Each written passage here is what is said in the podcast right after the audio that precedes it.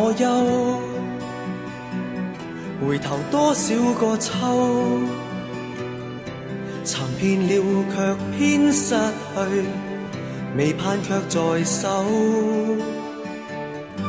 我得到没有，没法解释得失错漏。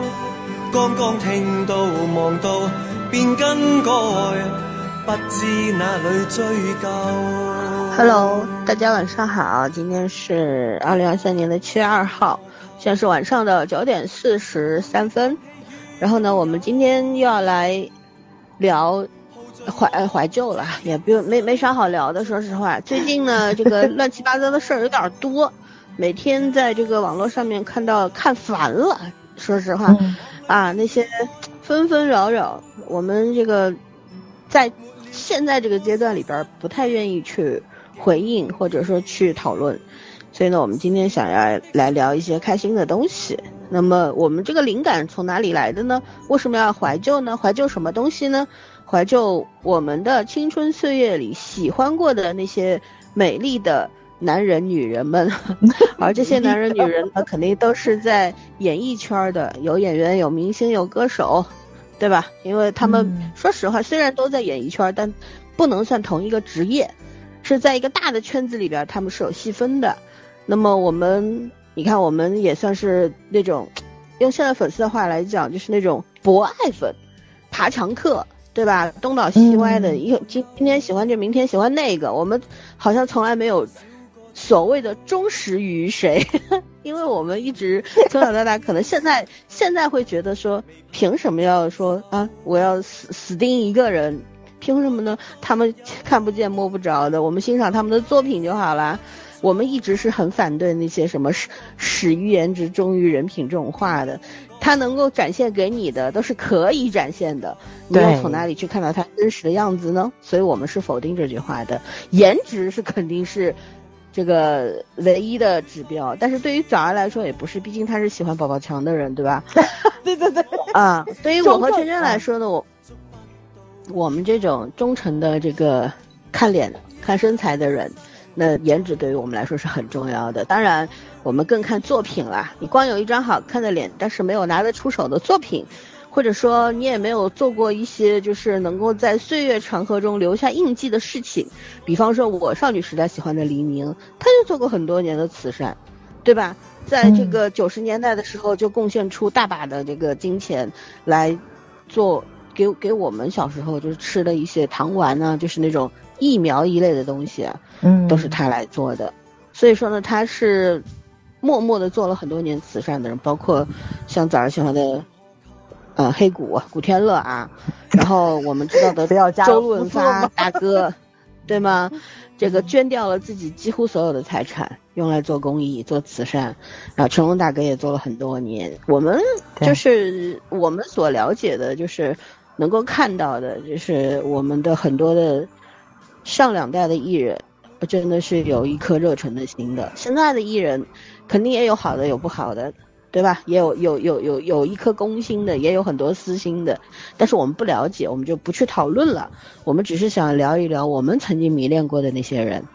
嗯、那么我们会分为几几个几期节目来做，因为。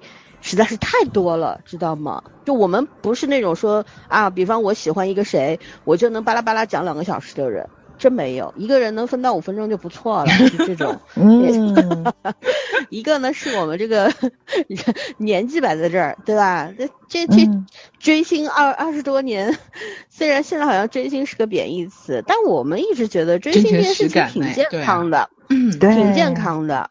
我们也曾经非常热烈的去讨论过，说明星，你对明星的感情到底是哪一种感情？我们称之为第四情嘛，就是它跟亲情、爱情、友情都不太一样，对吧？你你会对一个屏幕上的人突然有一瞬间就感觉就是我个人的体体验就是，比方说我我喜欢嗯、郑智薰 Rain 嘛，然后我当年就是看他那个呃浪漫满屋毫无感觉。但是后来看了他一个 MV，我就觉得哇，好帅，瞬间入坑，就就瞬间入坑。就比方说，我喜欢黄景瑜，对吧？看他电影《红海行动》也好，什么《节爱》也好，我也没有入坑。但是我看了他一个成都这个迪奥活动的走 走红毯，我入坑了。我觉得哎呀，走路走的真帅呀，就是就是有这种瞬间被击中的感觉。然后呢，我们的追星可能不是现在的粉粉圈认可的那种追解的那种星方式。，嗯，我们别说什么做数据，怎么做都不知道，挺丢人的，根本就不知道做数据。我们只认识这三个字，但是具体如何操作真不知道。啊，我们可能仅限于买买这个以前嘛，像喜欢张学友，肯你肯定会买磁带呀、买唱片啊，对吧？嗯然后他们演了电影去看电影，演了电视剧看电视剧，还有开演唱会。他们以前来大陆，年轻的时候来开演唱会，我们也会去看演唱会。我我觉得我们那时候的追星就是这个样子了，不像现在就整天什么要霸霸占评论区啊，要控评啊，要这那了，跟我们那时候的追星不一样。所以如果说追星在现在的这个语境里边属于贬义词的话，在我们的语境里面属于褒义词。我们绝不承认这是一件不好的事情。我们嗯听过太多，因为你喜欢一个某一个明星而自己变成更优秀的人的例子、嗯太多了，我身边就有很多发生。所以我们嗯不应该说，因为有一些饭圈的人的一些操作，然后去否定这整整个群体。当然，我们也不愿意跟他们成为一个群体，对吧？他们也不接纳我们成为群体的一员，嗯为什么他会觉得我们我们这些人不是纯粹的粉丝？你都不居然连做数据都不不不会，对，可我真不会各。自各自开心就好呀，没有关系的。对对，嗯就是井水不犯河水就 OK 了啦。所以呢，我们今天无意无意去讲说啊，谁谁是更纯纯正的粉丝啊，没有这种想法。我们只是想来聊一聊我们曾经喜欢过的那些人，呃，而且我们聊到的呢，可能跟年轻都没有关系了，因为我们本来是中年人嘛，我们喜欢的人基本上中年以上，老年也挺多的。你比方说六十岁的六十岁的帅小伙刘德华，对吧？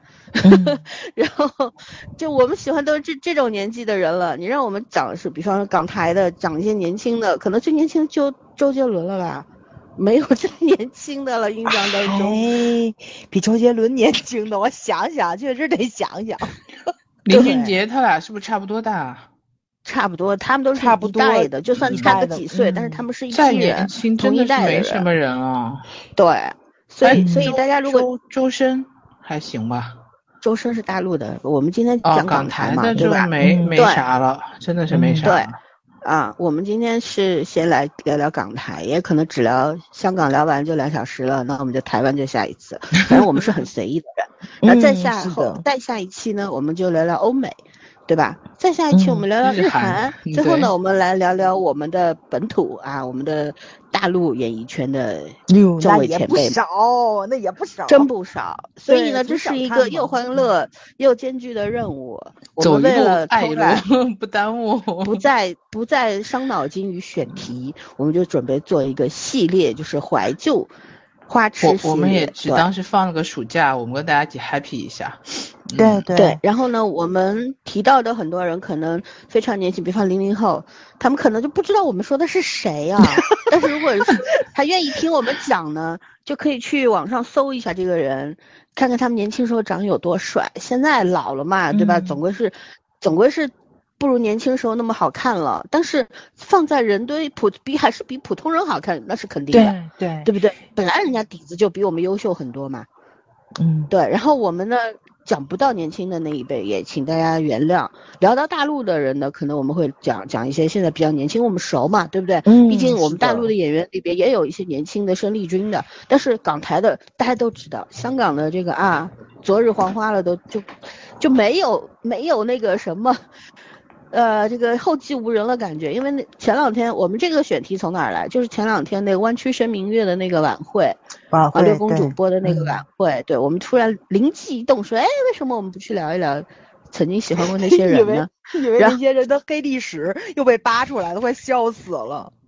对，然后我们在那天的晚会当中也看到了，香港出出战的基本都是中老年，也有年轻的曾比特，嗯还有什么的，对对就那两嗯三个年轻的二十多岁的年轻人，大多数都是老年人，而我们这儿呢出现的大陆地区出现的这个青年人还挺多的。但是呢，实力嗯不怎么样。哎，这件事情就那什么啊，我们在夸赞香港演员敬业，然后，呃然后他们这个个个都有三把刷子的同时，我们也会 惋惜说，我们现在的年轻艺人也好，啊，我们这个港台地区的年轻人演艺人也好，好像都啊不如老一辈能能打了。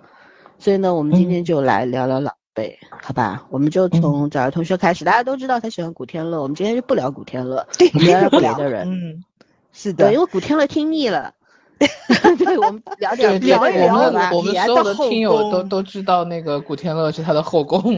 其实 有是是有一期节目是老森没来，轩轩咱俩人录的，你有没有印象？咱们很俩多年前了，对，好马很多年前艺对吧。是的，我当时罗列的就是我的处女座偶像，就是按星座去分的，可怕不可怕？看见了吗？就其实，哦就其实你把你喜哎，欢的哎，你要这样按星座分的，我真的一个图像都没有挨过。是吗？对，不是吧你？没有，我一个腿上都没有挨过。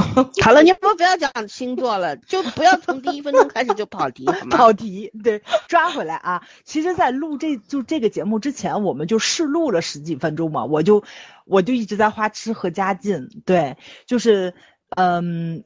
我我估计现在的孩子们应该对何家劲有印象，因为老爷子，哎呀我天呐，我一说老爷子好心什么老酸的感觉，爷子，就他年纪也不小了，也就是大叔而已嘛，五六十吧，对五六十啊，对呀、六十得有了吧？嗯，他前些日子做过直播，然后呢，就是就是去看的人还挺多的。而我那个时候就发现，就真的有零零后喜欢何家劲。后来我就去找了一下原因，我后来发现，就好多喜欢何家劲的人是因为在 B 站混，你知道吧？就是二次元少男、少男少女不特别啊多嘛。对，嗯然后呢，何家劲其实演了非常多的哎一些个何家劲一。九五九年十二月二十九号，摩羯座，五九年的，我的天，对呀、那都对呀、七七十了，六十多，嗯，六十多吧。我就觉得他对对六十多，对对对，还是不像那个年纪的，就比咱们印象中的老爷子。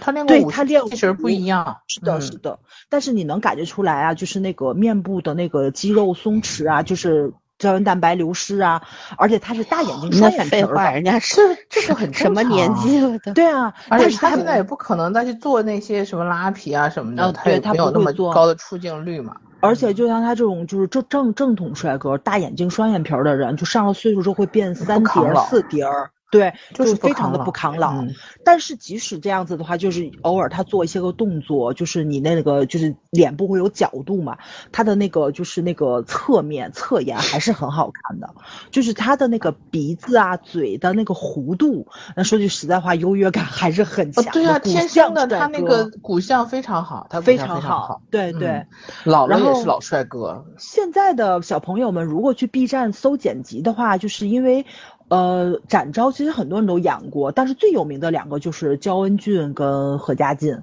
当然，在嗯我心目中，我看的第一版肯定是何家劲的，而且我当时那个年年龄是从黑白电视正好过渡到彩色电视，所以我之前看的何家劲是黑白的，里面还是很很好看的一个小哥哥。哎呀，我那时候不能叫小哥哥，不要脸，就是小叔叔。然后就突然之间就，你喜欢他的时候，他确实是个小哥哥。但我不能喊哥哥呀，我得喊叔叔嘛，对吧？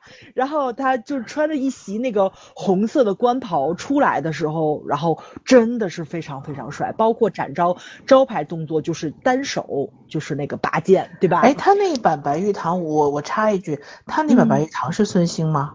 不是啊，孙兴是跟那个谁呃，焦恩和焦恩俊。俊吗？对对啊那那一版他们两个人是有 CP 的，猫鼠才把彻底带火了嘛。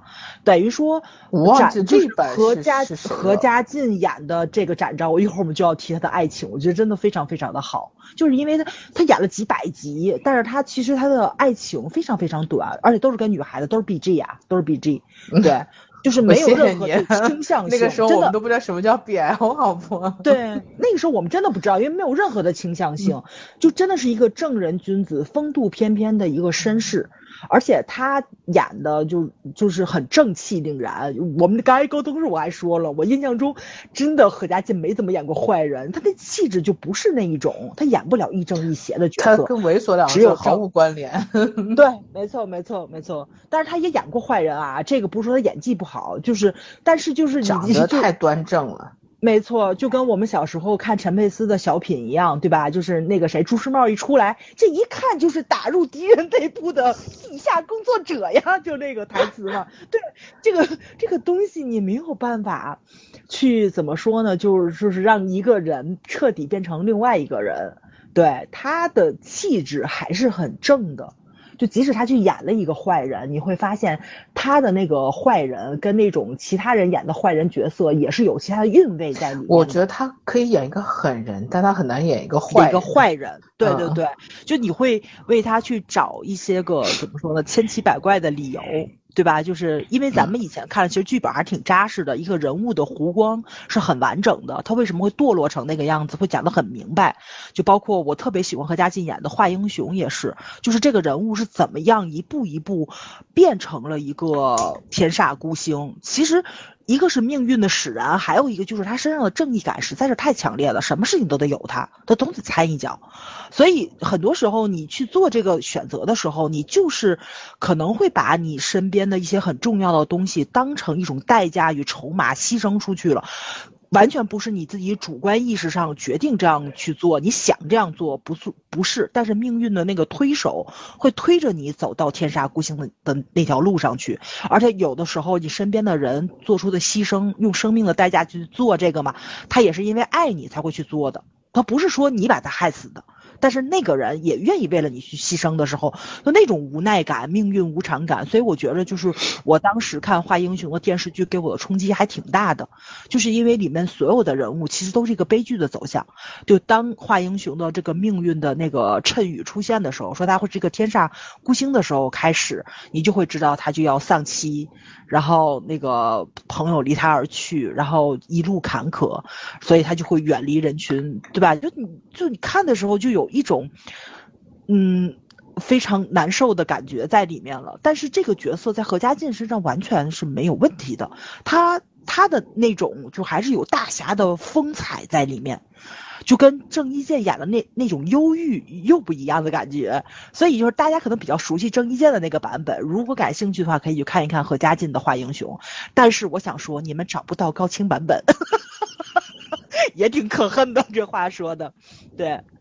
还有就是什么呢？就是因为最近嘛，就是这个小美人鱼特别的火，你们有印象吧？我不是想聊电影啊，我是想说小美人鱼的这个故事。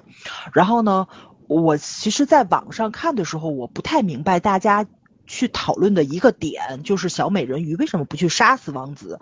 因为我从小的时候我就没有去想过这个问题，就是你爱那个人的话，你当然是不想伤害他了，这是一个最根本的一个呃原因在。还有呢，就是说，即使王子不爱小美人鱼，对吧？你为了活下来，你就要去杀一个人吗？我觉得其实这可能，咱说句实在话啊，现在小现在的小朋友，我让你们去宰一只鸡、杀一条鱼，你们都做不到。杀人这个事情，就你们能这么轻易的说出来吗？反正我是有点，就是因为自己不行啊，不敢啊，所以随便讲讲嘛。对对对对就其实这个事情，我觉得大家潜意识里面都是做不到的。但是呢，你又不想让小美人鱼这么好的一个呃女孩子，然后因为得不到的爱情死掉嘛？就大家这种惋惜的心理，我们都很理解，也很明白。但是呢，就是我从小就觉得，就是人要善良，这是一个最基本的。叫什么准则或者什么的，其实相对来说，我觉得这个可能就是跟咱小时候读的一些个文学作品啊，或者说是看的影视剧是有很大的原因的。我想说的就是就是展昭，因为就是展昭在就这个包青天这个非常长寿的这一个剧集里面，他其实就是爱情是非常非常少的，就没有几段。但是呢，就每一个他爱上的女孩子，因为他很难去爱上人嘛，就是喜欢他的女孩子会很多，但是他爱上人是很难的一件事情。但是当他爱上那个女孩子的时候，你会发现那个女孩子可能命运多舛呐、或者说是励志复仇啊，或者说是命不久矣啊，反正总会有各种的原因，他们势必是要分开的。因为从这个创作角度上，咱都明白，你不可能让展昭有感情戏，不然的话后面就怎么联系，对吧？这个问题是做不到的，不可能让一个女演员去做常驻。还有一个原因就是说，可能咱小时候确实是悲剧比较多一点，就有遗憾的那个爱情，可能是更打动人的那种感觉，就以至于我到现在，我看完八三屌八三版的那个《射雕》都耿耿于怀的原因，不也是因为杨康死了之后，我就觉着。哎，没什么劲了的 那种感觉吗？就是你那个爱情的夭折，可能或者说一个人的离世，会给你的打击会非常大。但是那个，呃，何家劲版演的这个展昭，他往往的女朋友吧，就都是这种命运的女孩子，包括就是我们小时候看的啊，对，那叫什么爱人。那不能叫女朋友，叫爱人嘛？就因为有很多人都没有表白，对对，他的缘分，对他的正不能叫正缘，一个都不正，都都都死了。哎呀，我印象特别深的时候，咱小时候看的包青天，还有一些个灵异呀，就是就有点封神榜或者说是聊斋的那种感觉在里面，就是那个。叫是叫吸血番还是叫什么来着？反正我我忘了。就其中展昭特别喜欢的那个女孩子，就是最后也是为了救展昭就牺牲掉了。因为那他那个番好像是有灵气的，专门可以吸人血。他就为了救展昭，把自己的血放了那个番把他给吸了，让让展昭把他给除掉了。反正就没有在一起嘛，就是很遗憾的这种故事。不管两个人立场怎么样，对立怎么样，就是我爱上你的话，我还是愿意为你去牺牲。我不希望你去受伤。包括展昭也是这个样子的，就是大家都是保持着一个牺牲自己、成全别人的这样一个态度。就即使你是坏人，或者说是你你站的那个立场是错误的，但是呢，我希望你受到法律的制裁，而不是说死掉这样的一个故事或者说一个价值观在里面。不要死于私仇。私仇，对对对对，而且不要因为复仇这件事情就罔顾人命。就是说，你复仇的手段其实也是需要有那么一点点公平正义在里面的，就寻求正当的手段去复仇。当然了，我们都知道啊，就是在那种极端的情况之下，有很多人想复仇的话，只能走极端，就是自己走上犯罪的道路。虽然他讲了一个古代的故事，但是放到现代的话，也是并不新鲜的。可是。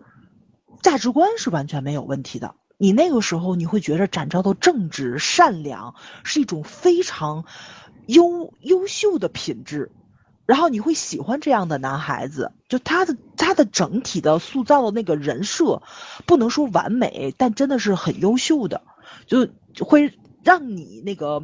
在记忆中闪闪发光，就以至于我现在就还特别喜欢那种比较正气的人。就我一直说宝宝强很周正嘛，大家就就就就觉着我是在开玩笑，就他长得丑，他确实长得不帅。但是你们看现在，对吧？宝宝强人品不差吧？就真的是身上是有那种那种正气的东西在，他确实挺周正的，就看着没那么邪气。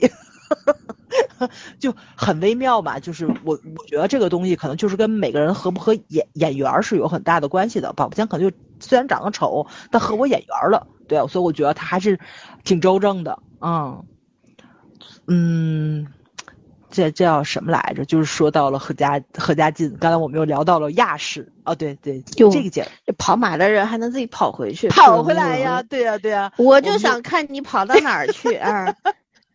我们就聊到了亚视，然后就什么吕颂贤啦，然后那个江华啦，然后还有那个什么，就是以前亚视出品了非常非常多的渣男的以渣男为主角的电视剧。而且像那个林伟晨，对吧，也非常非常的帅。然后，嗯，怎么说呢？就其实我们小时候的作品，因为刚刚我聊到了三观正嘛，我们小时候好多作品三观也没有那么正，像什么与狼共枕啦，什么那个火玫瑰啊，或者说是银狐啊这种复仇剧，呃，还现在看其实可能还挺炸裂三观的。对吧？尤其是现在可能都很难找到资源的《天若有情》，大家可能想要《天若有情》就是那个韩国艺人跟那个咱们大陆的那个董洁一起演的那一部，但是我们小时候的那《天若有情》是郑伊健呐，然后那个，嗯，那个什么，哎呀，我又想不起来了，我又想不起来了，演演花无缺那人叫叫啥来着？吴代荣，吴代荣，对对对对对，吴代荣，吴代荣，对吴代荣版。天哪，我都能知道，大家都想不到，你知道吗？他们都可能不知道，对他们想的话，吴缺肯定想最起码也是个谢霆锋之类的。我们看的还是吴代荣的，天呐。我想的还以为是那个苏有朋那一版呢。哦，对对对，版本太多了，版本太多了。但是吴岱融，我觉得真的是很帅，很帅，超级帅。而且吴岱融竟然是那个芭蕾舞专业的，真看不出来啊。嗯，是吧？确实，确实，对对对。但他那个气质也很古典，嗯，还是比较符合咱东方的那种审美的古典。哎，你要这么说的话，那个谁，三哥真的演了很多帅哥的爹，对吧？古天乐的杨过，他演杨康，然后那个吴岱融的花无缺？梁朝伟的那个小鱼儿，他演的是那个谁江峰。三哥真的演了好多人的帅哥爹，人家都不知道三哥是谁，说名字苗侨伟，苗侨伟。完了，太尴尬了这事儿，居然需要我一个不不不不了解这些人事情的人来 来来提示你，真的是。但是苗侨伟的话，我觉着就是三哥的这个演艺生涯还挺长寿的，他复出之后也吸了非常多年轻的粉丝，因为他现在好像还在活跃着，还在拍戏嘛，拍电影啊什么的，对，就保养的非常的得宜，你不像那个年龄的人。我觉得他其实，呃，因为那个谁，苗侨伟、刘德华他们不都是无线五虎嘛，对吧？这都是什么时候的事儿了？八十年代的事儿了吧？可不，八十年代的你也八十年代的人呢，不稀奇啊。对对对对，我我我就是说，说起来人家也就比你大二十岁，好吧？别说的人家有多老。哎，也不年轻，因为咱也不年轻了。我们不否认。嗯嗯嗯，反正我们小时候看的真的好多的电影都是那种亦正亦邪的男主角。因为聊天之前，老三提醒了我说温兆伦，因为温兆伦现在在在大陆还挺活跃的，参加了好多综艺啊，拍了好多戏啊什么的。就温兆伦真的是年轻时候超有魅力，又会唱歌又会演戏。当年的那个我本善良，真的是红透整个东南亚呀。啊，太厉害了！你要觉得他光能演这种亦正亦邪的角色吧，也不是。火玫瑰里面演了一个很善良的 那个富家少爷，然后呢，又在义不容情里面演了一个绝对的大反派，对吧？就真的是什么角色他都能演，而且他好像还不是科班出身的。我觉得那个年代人都有点开挂，你知道吧？太可怕了，可不是。那你要说，哦，什么声音？什么声音啊？哦，没事儿，可能好大的刺啦声。对对对，可能有人碰话筒了。嗯，就我们，我我们那个年代，哎，别我们那九九十年代的时候，真的是那个时候就层出不穷的帅哥，应接不暇，就让你简直是，嗯，温兆伦对，那所以一说到帅，现在用 B 站、抖音啊，老是去捡那些曾经的中老年了，对吧？嗯，现在这些。人家都不稀罕剪，往往是拿出来做对比的，就非常的凄惨，而且太惨了。而且这些人都特别的凡尔赛，你知道吧？就他们有时候 B 站不就剪了吗？就是说那些说自己不帅的人当年都长什么样，然后就啪一剖出来张卫健，然后啪一剖出来郑伊健，啪一剖出来 温兆伦，全都长得贼了帅，但都说自己不帅。他们说自己不帅，很大的原因就是因为在他们那个时候就电视台也并不很多嘛，就亚视跟 TVB 两个。打擂台打的是最多的，就是当红的小生在电视台里面，你随便走两步就是一个帅哥，包括亮亮，对吧？亮亮就是袁咏仪，为什么叫亮亮？是因为他真的很亮，嗯，他打破了港姐的一个记录，就当年港姐最红的永远是第三名，或者是最上镜小姐，就季军嘛最火。亮亮那时候就特别想拿亚军或者季军，但是没想到拿了一个冠军。他拿了冠军之后吧，没戏拍，但是一拍，影后。又一拍影后，连着两个影后，到现在这个记录香港没有人打破，连着两届全是影后。她会演戏的呀，对，超级会演戏，而且她是真的漂亮。她不，你想选美就直接冠军了嘛，就是很有明星相，又很自信，就上台的时候她有经验的那种美。没错没错，包括记者采访他的时候，他自己也说：“我亮啊，我当然要来选美了。”但是他自己也说，他进了电视台之后就傻了，他就觉得那时候觉得自己太狂妄了，怎么能有那么漂亮的女人呢？然后他举了一大堆的例子，就全都是在他前面的那些个前辈。因为刚刚我跟轩轩还去聊了嘛，就是说，就是我们那个年代，就九十年代或者说是嗯八十年代的时候，有的时候会有新人带着旧人去演戏，就其实两个人站在一起。年龄差不了三五岁，但肯定那个前辈已经出道时间可能有三五年了，已经有明星相了，或者说是他已经找到了自己的在这个圈子里的一个定位了，所以他的那个自信、气场、气质就完全不一样。包括他带着那个新人，跟他一样帅，但是站在一起，你完全就一看就是个萌新。你长得帅，跟人家的那个帅是一个帅，对对对对对，就绝对的压制你的。那种感觉就非常的明显，所以就亮亮说他进了电视台之后立马老实了，不敢说自己亮了的最大原因就是前辈的那种光彩光芒是你需要去学习的。这个这个就是怎么说呢？我就觉着。可能他们那那那一代人就永远都是冒了个头就被前前前浪拍了一下 就老实了。前浪离太近了。对，前浪离太近，他们两三他们两三年就算一代嘛，这个确实是你比不了，而且超级多的明星，咱们那个时候就。呃，就怎么说来着？就是去干自己的事儿去了。你不管是做生意也好，或者是开美容院也好，或者说是自己开唱片公司当老板也好，对吧？因为黎明现在不还是香港最帅的唱片公司老板吗？他也不怎么出来拍戏了，就是专门专职的培养新人啊什么的。就是你能清晰的。明了的感觉到他们已经转到幕后去了，不在台前待着了，所以那个更新换代是非常快的。包括校长跟张国荣说我不再去上台拿奖之后，四大天王立马就露头了，对吧？然后四大天王不再上台拿拿拿奖之后呢，就是新一代的那种接班人就又出来了。就到现在大家还在说李克勤是粤语歌守门人的时候，就很心酸。他。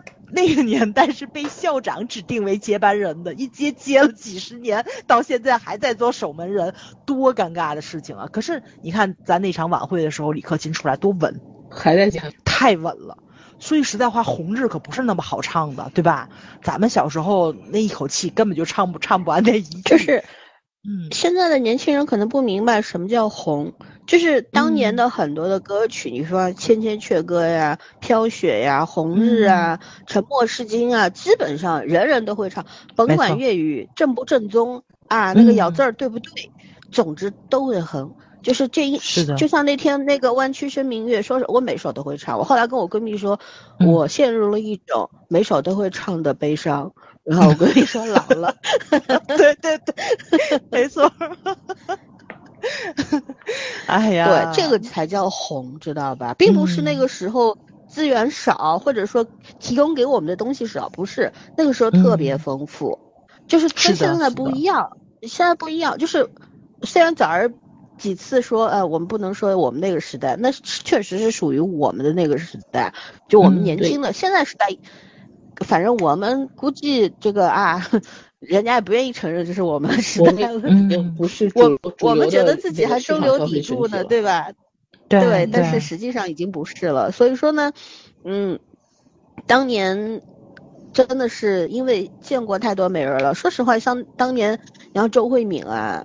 啊，还有万依文啊、邓萃雯啊这种，在我们眼里都不算大美女，就普通小家碧玉的那种长相。因为好看的实在是太多了，太多了。就我小时候觉得张敏都不算大美女，我只是觉得她很帅，就是很英俊。张敏是英气的那种，嗯，对，很俊气的那种感觉，就是有种雌雄同体的感觉。但是在我眼里边，真正的美女是钟楚红啊，这这种这种。性感张曼玉啊，我当年还觉得刘嘉玲不好看，你知道吗？对呀，就是叶叶玉卿这么漂亮的大美人，得靠托才能吸引流量，这事儿是搁现在怎么可能呢？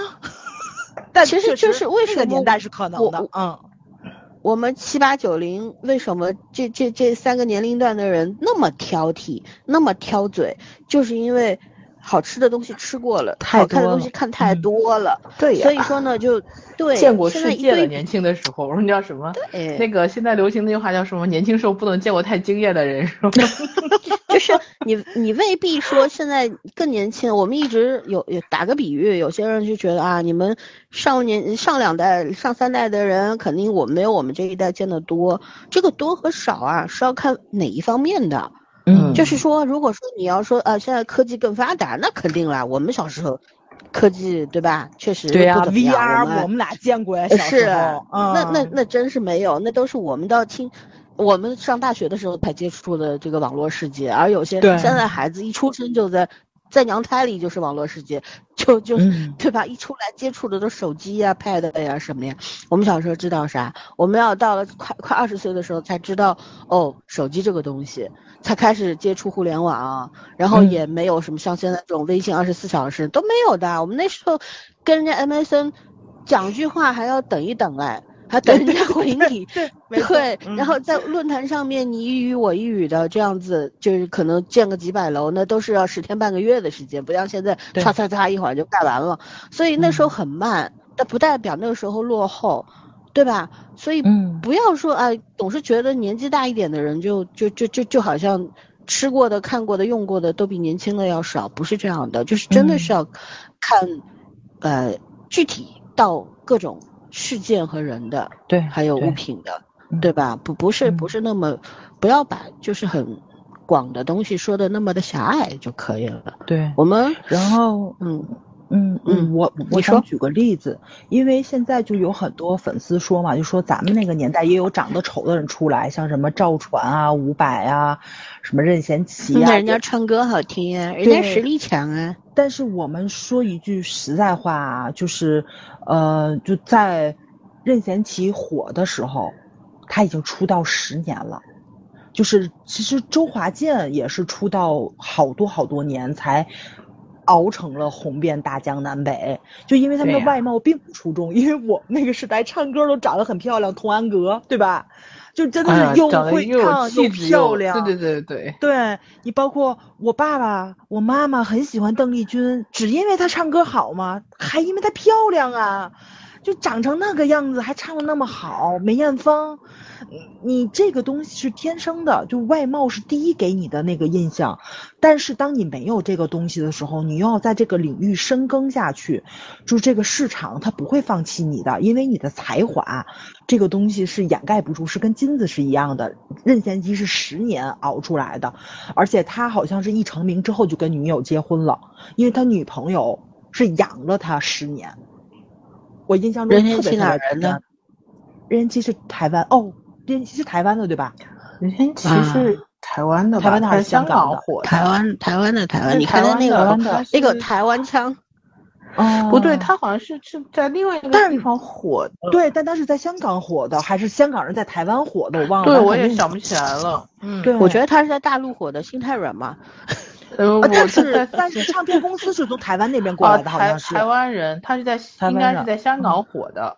嗯，嗯嗯，他和周华我还是健港台不分家港台不分家周华健是香港人，在台湾火。台湾火的，对对嗯对，就都是深耕很多年，就因为他们找不到，就是在一条路上走出来的时候，你势必就要跳出这个舒适区，去另外一个地方去打拼。你包括钟汉良也是，钟汉良是火了很多次，他在香港出道演戏没有火，然后去台湾唱歌，小太阳火了，然后呢，后来呢就是沉寂了下去，跑到大陆拍电视剧又火了。哎，钟汉良当时是不是问一句，是不是新四小天王啊？对，新四小好像说了他是嗯接班人什么的，然后就一直就没凑齐过。啊、凑齐了，欧弟。欧弟、但是钟好像就是汉良出不来嘛，嗯就是没有像四大天王那样能是出来，就是的的出不来。哎呀，你要这么说的话，那个新五虎不也没有老五虎火吗？就只出来俩，就是要借啊个名头，算是一直就出不来。对对对，所以这个东西没有办法，就一代不如一代。哎呀，大红靠命啊！对，嗯哎，确实大红是是要靠命的，但是嗯你真的有才华的时候是掩盖不了的。周杰伦刚二出来都都在批判他，那舌头都都都捋不直，声音都不清楚，能唱歌吗？哎，火遍大江南北，这个东西你是没有办法说理的。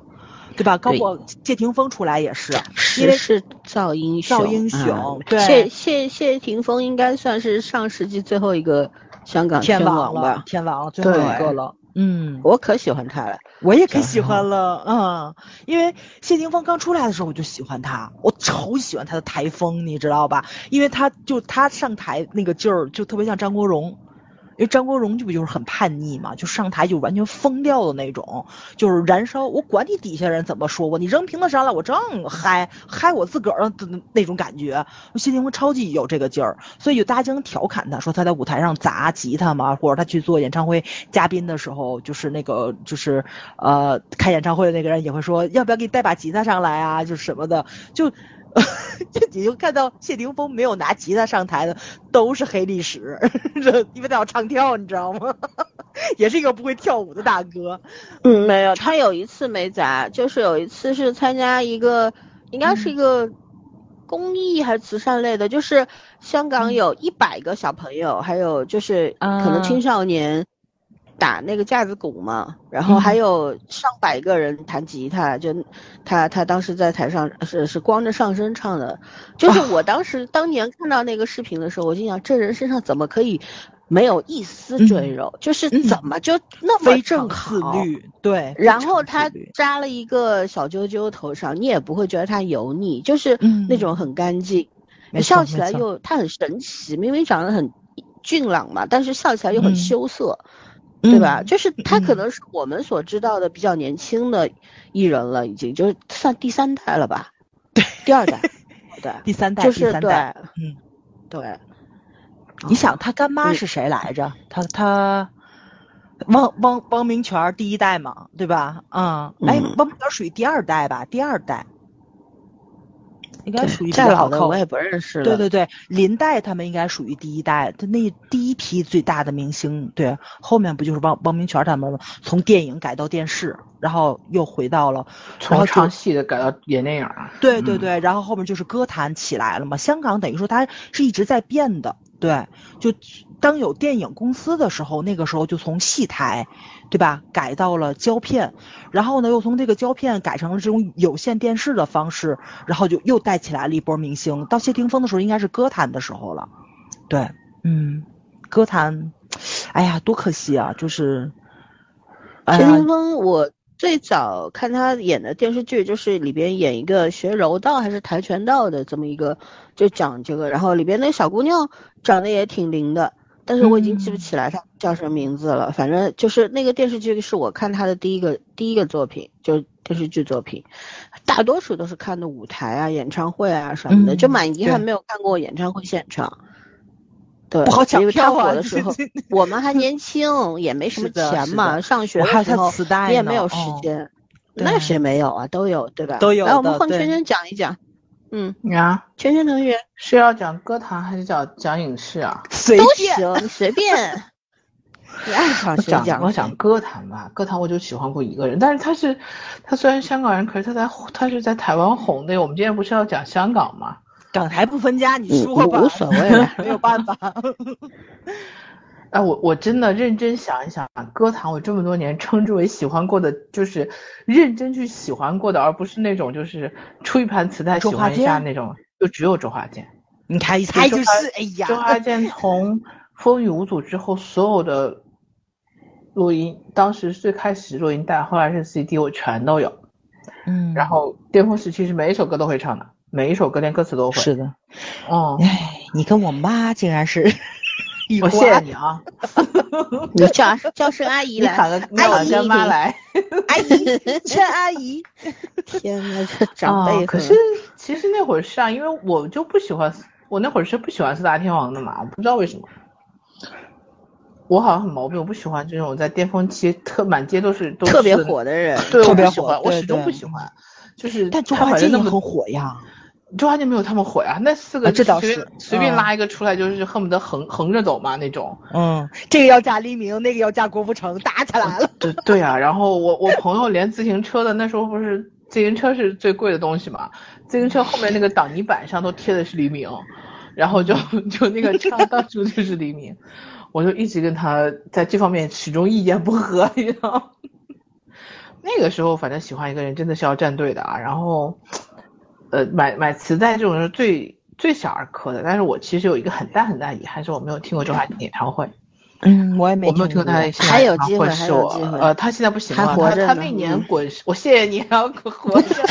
他他他那年在滚石不是有一个三十周年去上海的表演的嘛？后来我朋友现场给我打电话，还他听了一段，他真的是就是年纪的问题吧，现场肯定是没有表现那么好了。我有几个人像张学友一样保持那种状态啊，我看他五十他五十岁的时候全场真的是张还在学友现在还能下大太，牛了，对啊，还太牛了，他他真的气息太牛了。然后反正周华健是不能跟巅峰时期比了，可是其实我喜欢他的原因并不只是因为他唱歌好听，就是我那个时候他好玩儿，他好玩儿，他很好玩儿，嗯而且可爱。嗯，你能想到我人生的初恋竟然是一个射手座？哦，他射手座是吗？他是他是十二月二十六号，我到现在我记得好清楚。哇哦，呃，哎，不对，十二月二十二号，十二月二十二号，二十六号就是摩羯了，呃，二十六号啊摩羯，二十二号嗯就十二月二十二，也就是说摩十号也是摩羯啊，冬至啊。不不不不不，二十二号你得是射手看几点马上生的嗯他马上还他没有到马上就到那。就是他那个状态是有摩羯在的，可是他表现出来是射手，你知道吗？就是明嗯显是射手，是我唯一一个不讨厌的射手，就是那种，就是他他很热情，而且很喜欢就是带后辈，嗯而且他很他很能聊天，就是当时你知道《鲁豫有约》不是那会儿是最红的访谈节目，就所有的红的这些明星都要上嘛。嗯然后其实挺无聊的，我们都觉得他那会儿就是真的挺无聊的，就是很模式化的采访，然后特别强势嘛。其实我觉得，然后，但是周华健上那一期的时候，把鲁豫一直逗在笑，就是那种他不是在讨好他，他是在聊天，然后就就很幽默，很幽默，然后很有意思的一个人，就就都有点到话痨的程度了，你知道吗？但是，哎，你会突然发现有一个明星是不做作的，然后是真的有点意思的，而且他那会儿不是就已经结婚了，孩子好像两个孩子了吧？他红的时候应该两个孩子。他夫人好像是外国人，对他他？他嗯美国人，他的岳他的那个呃，应该是他夫人的爸爸是从美国到台湾去教学的，是个大学教授。就是哦都属于还是比较就文化程度比较比较比较高的那种，因为后来我就觉得这个人真的挺有意思的，然后我觉得哎呀，就是就是这样的男人就就就就就真的是挺挺值得被喜欢的。我那时候甚至觉得，嗯，他虽然比我大二十多岁，我觉得这个人我我好喜欢，就那种感觉。现在觉得有病，就是那种，但是我真的觉得那会儿我会觉得一个一个一个就是有幽默，一个男男人有幽默感是多么重要的一件事情。非常有才华，有幽默感，嗯对，就是你第一次见到了一个让你觉得不讨厌的、有不讨厌的话痨、有幽默感的男人。话哦，然后后来就是包括在谁在红叶滚石当年捧红了好多人嘛，他其实也不算是最红的啊。后来那个包括什么就是就是呃那个那个张信哲嘛，那也是在滚石红的嘛。其实滚石红的就台湾那波都是在滚石红的，但是黄品源是不是也是他们这代的？嗯黄品源跟他差不多，但黄品源好像没有特别火吧。对，就黄品源有几个影视但我很剧喜欢，对，嗯他也是 OST 专家。嗯，，对，嗯，他的那个影视剧音乐是真的好听，但是他还没有特别火过。然后包括张震岳，呃，赵无印传良品，对，嗯。然后那个时候赵传也是也也也还是这个时代的嘛，嗯，是的，啊，所以我其实当年是喜欢滚石的，就当年香港宝丽金、台湾滚石嘛，就是两大阵营就是这样子。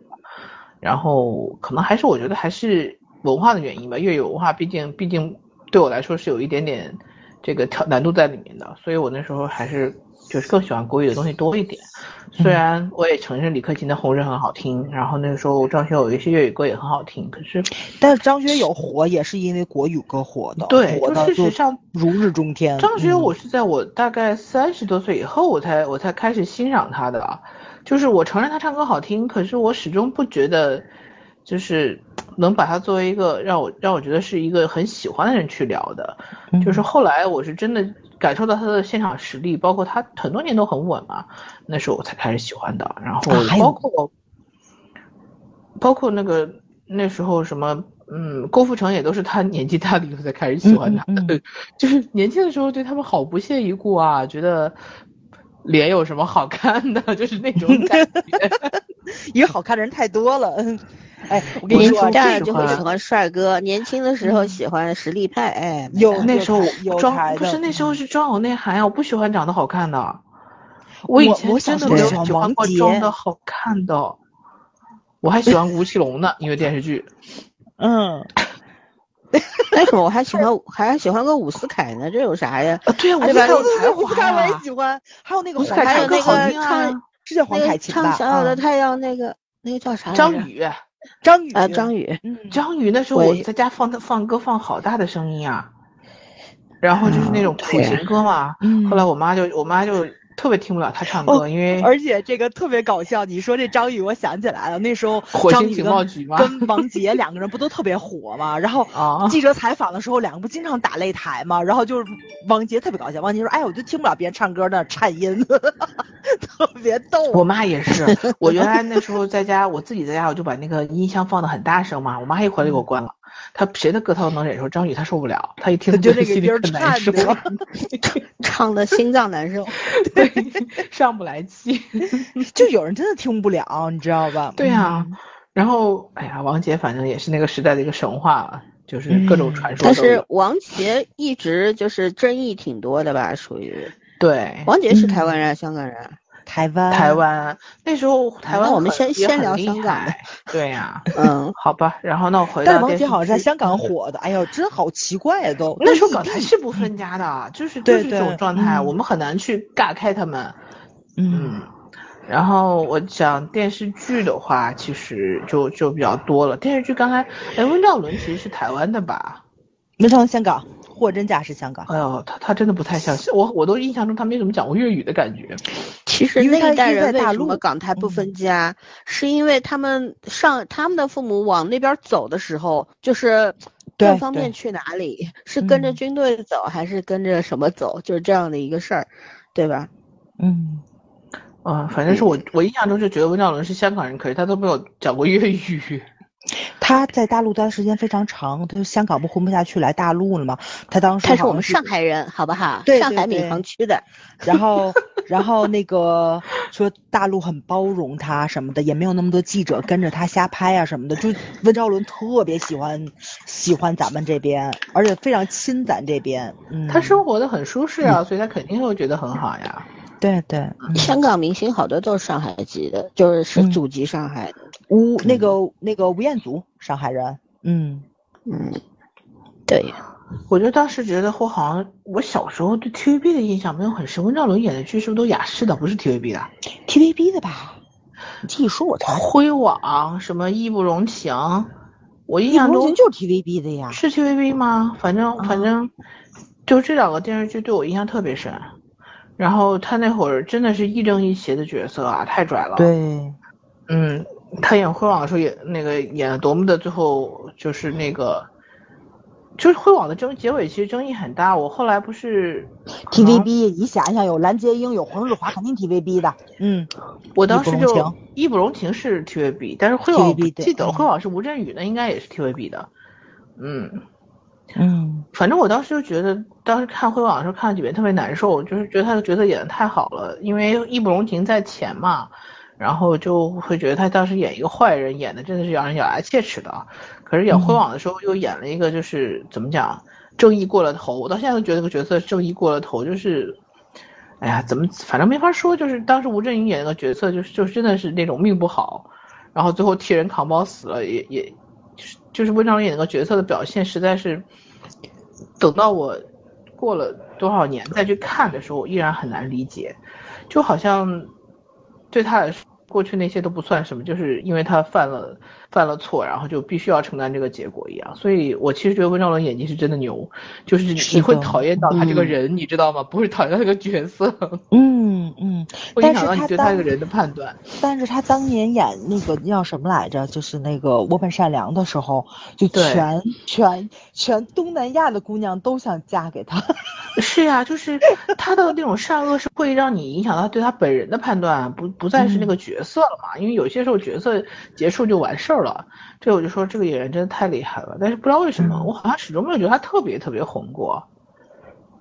可能是因为头衔不到，，title 没给到。他那个专辑当年卖的也非常好，哎呦，他他当时的所有的说谎是他唱对都会的吧说谎对，对然后对灰网就真的很可怕。我印象中特别嗯深，我没有温兆伦的专辑是因为我买不到，嗯对，真的是买不到好像是没有嗯什么专辑出的，但是他的每一首影视歌曲他只要唱都能火。不是他专辑出，咱这也有，买不到，就你到那个程度了抢吗光了都，嗯，哦好好可怕呀，嗯。你想张智霖的专辑我都有，我我我愣没有温兆伦的，就买买不着。哎呀，张智霖有那几首歌，我觉得我喜欢。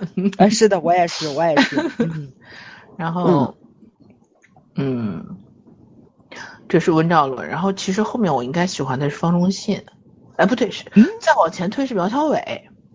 哎，但是跟我一样，我也喜欢苗侨伟就是当时那个《射雕英雄传》的时候，我就是第一眼看的就是苗侨伟。杨康啊，对对我小时候，天呐，我那会儿的我那会儿的受到的教育，一直在一直在告诉我这是不对的。对呀、咱们当年喜欢一个坏人我当年在看《射雕》的时候，就杨康真的是一个男五号了，就是比较靠后，他就是一个剧推动角色的人，就嗯很边缘化，还没有那个欧阳克的那个戏份要多。所以当电视剧里面就是那个小王爷的那个形象，他一身锦袍出现的时候，长成这个样子，你就明白为什么郭靖看黄蓉都没看呆了，他看杨康看呆了，就真的非常的帅。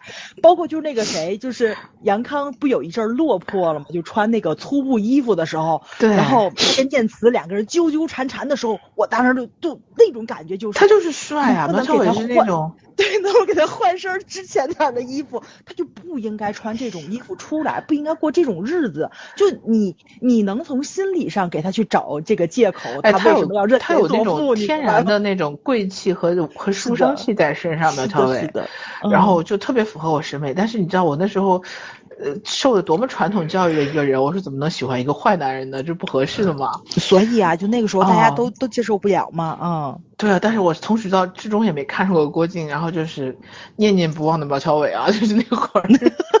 加一加一，我也是，嗯而且后来我那个时候就觉得他跟那个那个谁翁美玲非常的配，后来他们啊两个人就一起拍了那个别的戏嘛，就是也是 CP，他好像演李世民是吧？是演李世民吧？对他演过，应该是。对对，嗯就是已经想不起来，就就很古老了嘛。就现在找片源可能都不是高清版本的了，然后人的脸也比较黑，你就不愿意看。但真说句实在话，那个时候电视也没有这么的高清，你真的看得津津有味的。别看是黑白的，对呀、对就虽然糊归糊，但是好看呀。是的，是的，但是你换成彩色的之后，它那个就是那个锦袍，那个金线就很清楚，还有那一身紫色的那个衣服出来的时候，惊为天人，简直是太帅了。他就，哎呀，怎么讲？后来我对他的就是一直觉得他好像那会儿是因为什么？反正我觉得他演主角的戏不是很多，就是就是永远都是男二男，好一点也是男二嗯男三在晃悠嘛。然后或者是来客串一下，演个爹。啊，对对对对对啊！我说这么帅的男主就亏了。后来后来是很久之后，我知道他老婆是戚美珍，我才觉得我人生圆满了。对对对，而且三嫂好像结婚之后就淡出，就就到现在也没出来。但是后来他还有张学友的一起的。妻子妻子呃罗罗美薇不也美薇吗罗是一样吗？美薇，嗯，嗯，但是但是后来他们两个联、嗯联袂出席活动的时候，还看到戚美珍状态还是不错的。哦，三嫂还挺漂亮。嗯，对，那时候演《情义无价》的时候，我就看到戚美珍了。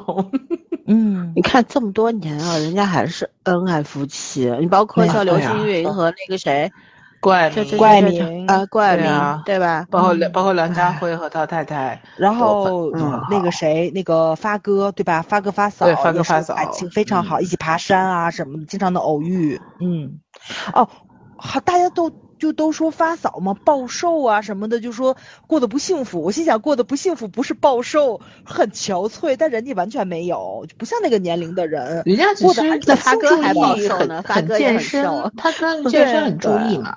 嗯，估计身上都是肌肉了吧，就没有什么肥肉的那种。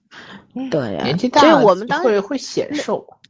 你知道，就很多可能不能有有些人可能不能理解我们那那个我们我们这这批人为什么不太，就是对成龙那个做了什么全世界男人都会做的那件事儿、嗯那么反感，是因为我们的这个认知当中啊，有太多、太多优秀的这些男女明星。演员，他们结结成家庭以后就是非常的恩爱的，不管是谁在谁主内谁主外，但是就基本上没有听到过任何的关于什么家庭不和谐的任何一点信消息的，就是嗯。像前不久看到呃香港的一个八卦，就是说郭爱明和刘青云两个人去什么茶餐厅吃早餐。两个人还未来未去的，这 多少年了都是真的。你要说呃，还有柯林也是很张家辉和关很咏荷，很美的，突然想起来，嗯你说这个的，就是那个市民刘先生，不是记者在采访快过年嘛，就是市民去买那个菜市场的菜什么的，就偶遇了刘刘青云嘛。刘青云就做民市民刘先生接受采访，记者第一话就说自己来买菜，他说对呀、这么大一个崽，自己还不能买菜吗？其实记者是想问他你老婆呢，但是他也不正面回答，他的意思就是我这么大个人了，不能自己买菜吗？然后这很搞笑，就大家香港艺人他们夫妻两个人要进生活很朴素嘛对，嗯嗯，香港艺人就是没有太看重自己明星的这个身份。前两天不是说吴卓羲到广广州去做活动嘛，然后就带了两三个保安，然后就人山人海把他围住了，然后他就慌乱到什么程度？我看他动图差点笑死。他就是一边 有时候就是。接过粉丝的手机，先弄个自拍，然后再把手机 还给人家，还给粉丝，对，然后又又说大家不要挤到保安，然后保安到底是保护他还是他保护保安，反正也不知道了，就是就一脸慌张，然后还手里抱着那个粉丝送的一个大娃娃，绿色大娃娃，不撒手，就觉得好可爱。我我其实嗯。像吴卓羲的话是跟黄宗泽一代的嘛，对吧？当时还有一嗯个演那个雪雪景的那还有一个叫陈什么峰，陈建锋，哎，好像是的，反正那个嗯。现在也不太出来哎，陈建锋不怎么是帅，陈建锋是好帅的，对啊，嗯，然后我这三个人里边，我是很喜欢黄宗泽嘛。为什么喜欢？痞帅嘛，没有办法，就是就是我就喜欢这种调调的男人。然后呢，就是也不担心什么塌不塌房，他没有房可塌，一片废墟，就是这个样子的，就很好。反正他不要违法犯罪 一，片玩好了。而且是真的是在废墟上见的，嗯，人家人家的感情生活我也不关心，我觉得就是男男女女之间这个恋爱、婚姻这个事情冷暖自知，合则来，不别别。人只是能够看到一些八卦信息，你真正的你是不了解的，而且分开了就分开了，何必老是去炒作他们，对吧？你包括像嗯 TVB 那么多的，我们小时候像《见证实录》啊，什么呃欧记实录啊，呃，对呀、就各种警察部队了解了个遍，香港警察部队有多少个部门，我们全知道，对吧？然后当年嗯像《陀枪师姐》里边的那个那个姓魏的那个男主叫什么？魏魏魏，啊，我魏差不是说魏魏忠贤，啊啊 啊反正渣男嘛，对吧？对对，魏渣男是俊杰渣男，魏魏魏呃，魏魏俊杰，俊杰吧对对对，你还记得？嗯我就当年也觉得他很帅，后我来他当然记得《他背叛了喜欢乘风啊，好帅对的，对对对，他他背叛了是滕丽明吗？叫滕丽对明，对对，原之后我就就爱，他伤害了他之后，我就讨厌他了。然后后来包括我们那时候陶大宇，我也超喜欢。啊，我也还有是，陶大宇不错，见证那叫什么？关礼杰，呃，关礼杰我也喜欢，对，对，然后还有那个叫啥来着？呃林保怡呀，陈林保慧怡仪啦，嗯，哎呀，林我还喜欢吴，我还喜欢过吴启华呢。哎，吴启华我也喜欢过。吴启华我也喜欢，嗯，马国明啊，这种当年就是看不上马明的，你知道吗？就是对很多人看不上，因为包觉得太一个熬了般了嘛多少年才火的？马德哦钟是叫马德钟？马德钟对马德钟钟对吧？马德钟真的是条件超好，也就一直不火。对，就是我也是他，等他中老年了之后，我才开始欣赏 他的。因为后继无人了，他他年轻的时候真的没有当过主角，你知道吗？就是条件也很好，长得也不错，身高也够，演技也好，啥都有，就是没有机会。就是没就是主角命。我们那时候看就目不暇接，我的天，就是嗯像现在你看 TVB 的剧，你都不要看，为什么？就都是那些四五十的人在来演二三十岁的人，因为他们多，没有人，然后他们好不容易培养几个就是那种什么青青年演员啊什么的吧，呃也是因为各种原因吧，一个留不住人，可能还有一个就是真的演技很差。嗯尤其男的嗯这一方面真的是很差，我们也不谈了，我们就就说还是就我前两天刚看完一部叫《影门》嘛，就是吴岱融演的一个哦六十多岁的大叔，在里面演男主，就是演这个嗯坏到出奇的这么一个坏爸爸。呃，当年的这个贼王，香港贼王，反正那个片子你们可以去看，到最后收尾啊什么的，哎，还是有点意思的。然后他那个女女女演员女主叫什么？王？什么文，王嘉文还是王？王什么文，反正也是常见的，也是要将近四十岁的一个女演员了，然后演演技非常的好，然后反正我觉得就是你看看这个最搞笑的是这里边不论是年轻的还是就是角色年轻还是中年都干不过一个六十多岁的人，然后你去看吴岱融那个身形，真是真是好挺拔健壮，然后你看他一头白头发依哎然那么帅，死了，嗯。对，然后他哪怕就是非常狰狞的那个表现，就是他要演一个大坏人嘛，也嗯。是你能够觉得，嗯，真的是，很有魅力，就是帅呀，就是帅，没有办法，就是就是老头了也是个帅老头儿，就那种嗯感觉。嗯。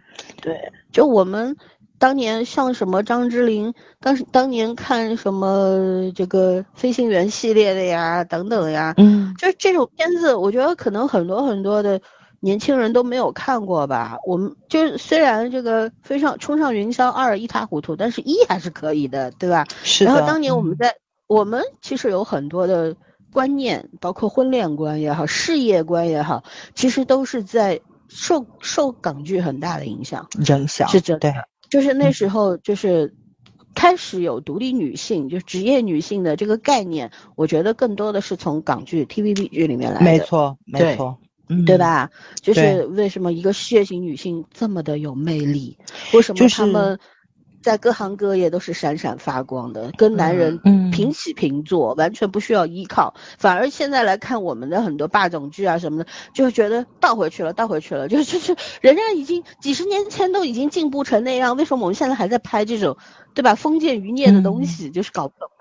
对，然后嗯像我我就是我，反正我仔细想了想，我当年最早看的这种港港台剧应该是《霍元甲》，那时候第一次看到 米雪，对对对对对对，好好梁梁小龙演的陈真对吧？是那版吧？对对对，嗯应该是的。嗯霍元甲是谁嗯我已经忘了，反正剧剧情也记不住了。对，也记不住了，但是就就嗯记得当年的米雪，米雪只，对，米雪演的女主角，我印象中，对，就觉得嗯非常的灵。就是当年在我的心目当中，她和温美玲是同一同一类型的，就是那种小只，但是机嗯灵，然后又漂亮，然后漂亮灵动的，身上很有嗯灵性的那种那种女演员。对，嗯，包括呃反正太多了吧。我觉得当年我们看的那些港剧啊什么的，都是真的是，如今想想还是不错。你像我当年为什么喜欢黎明？我最喜欢黎明的是当年他和那个周海媚和邵美琪演的那个叫叫啥片子来着？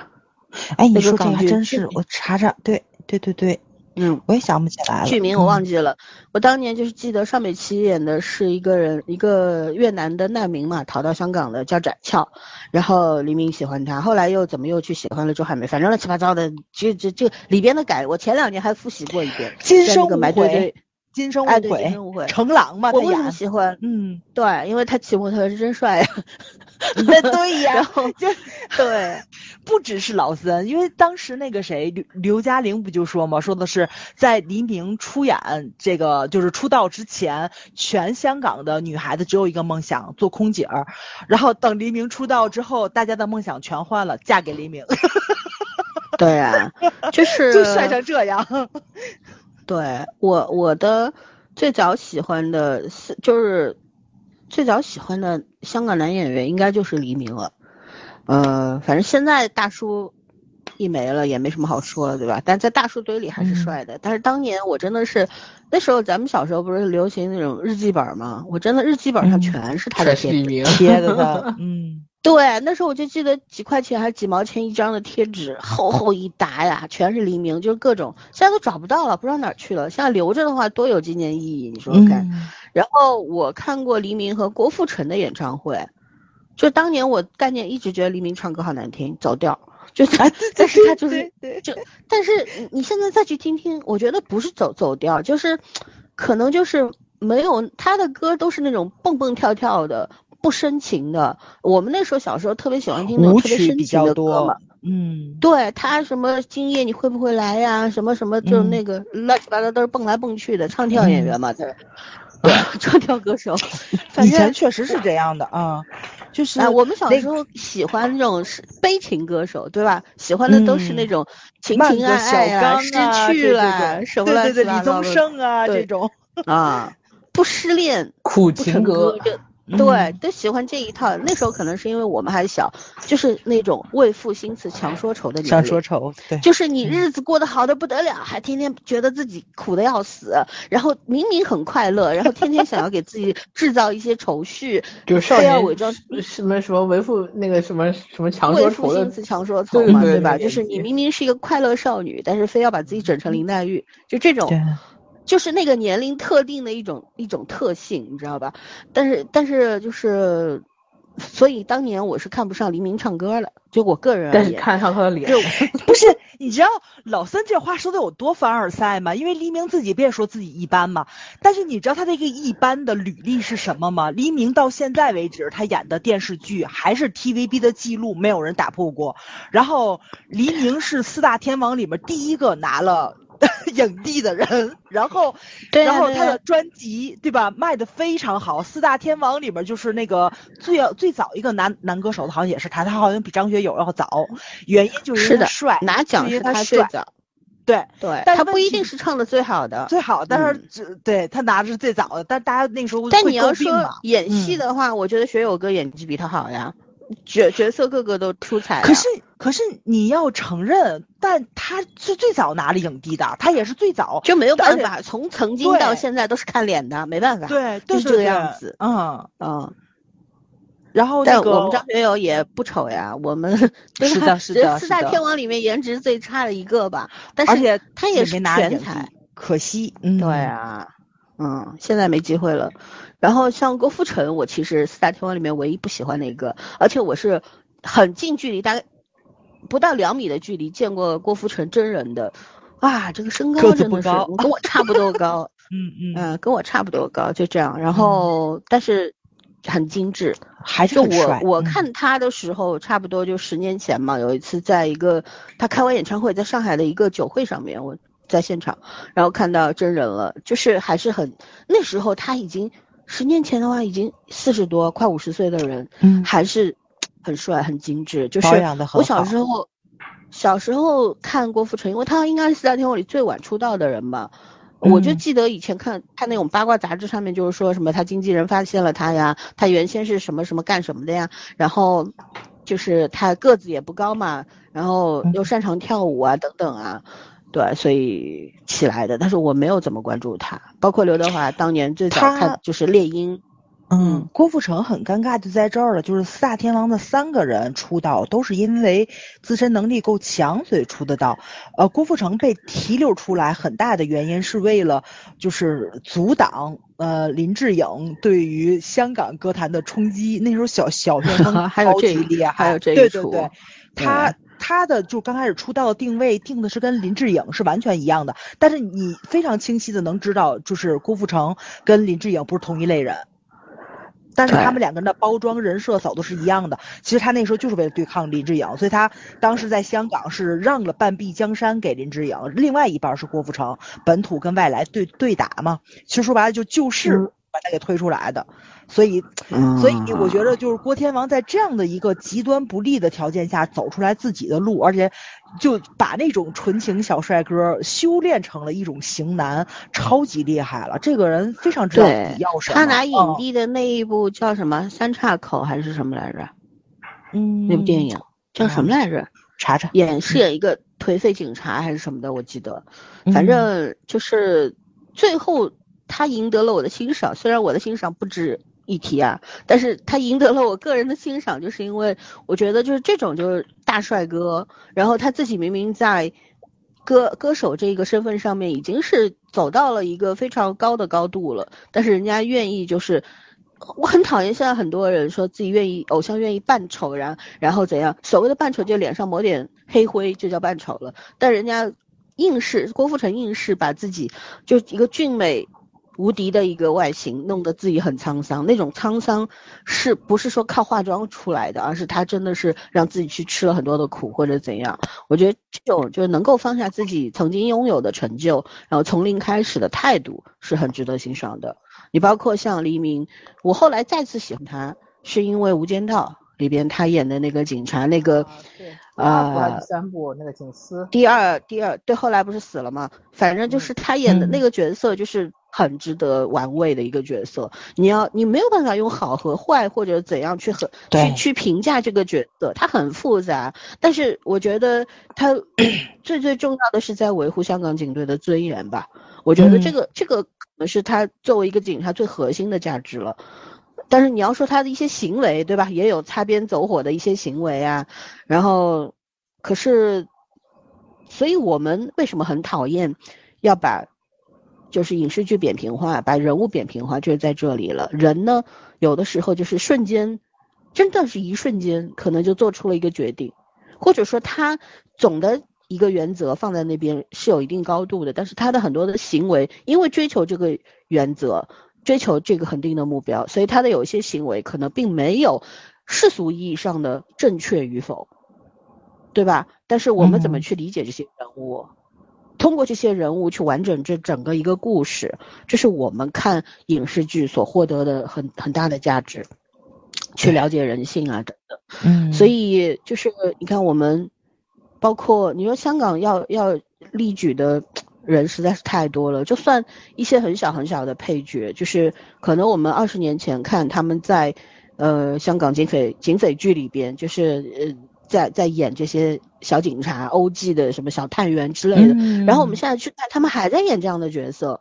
是的，可能嗯我、我们也知道 TVB 对艺人是很苛刻、很抠门儿的嘛，他们也没有什么收入，没有戏拍，可能就还不如普通的普通人挣得多对，，像香港嗯市民的收入多，对。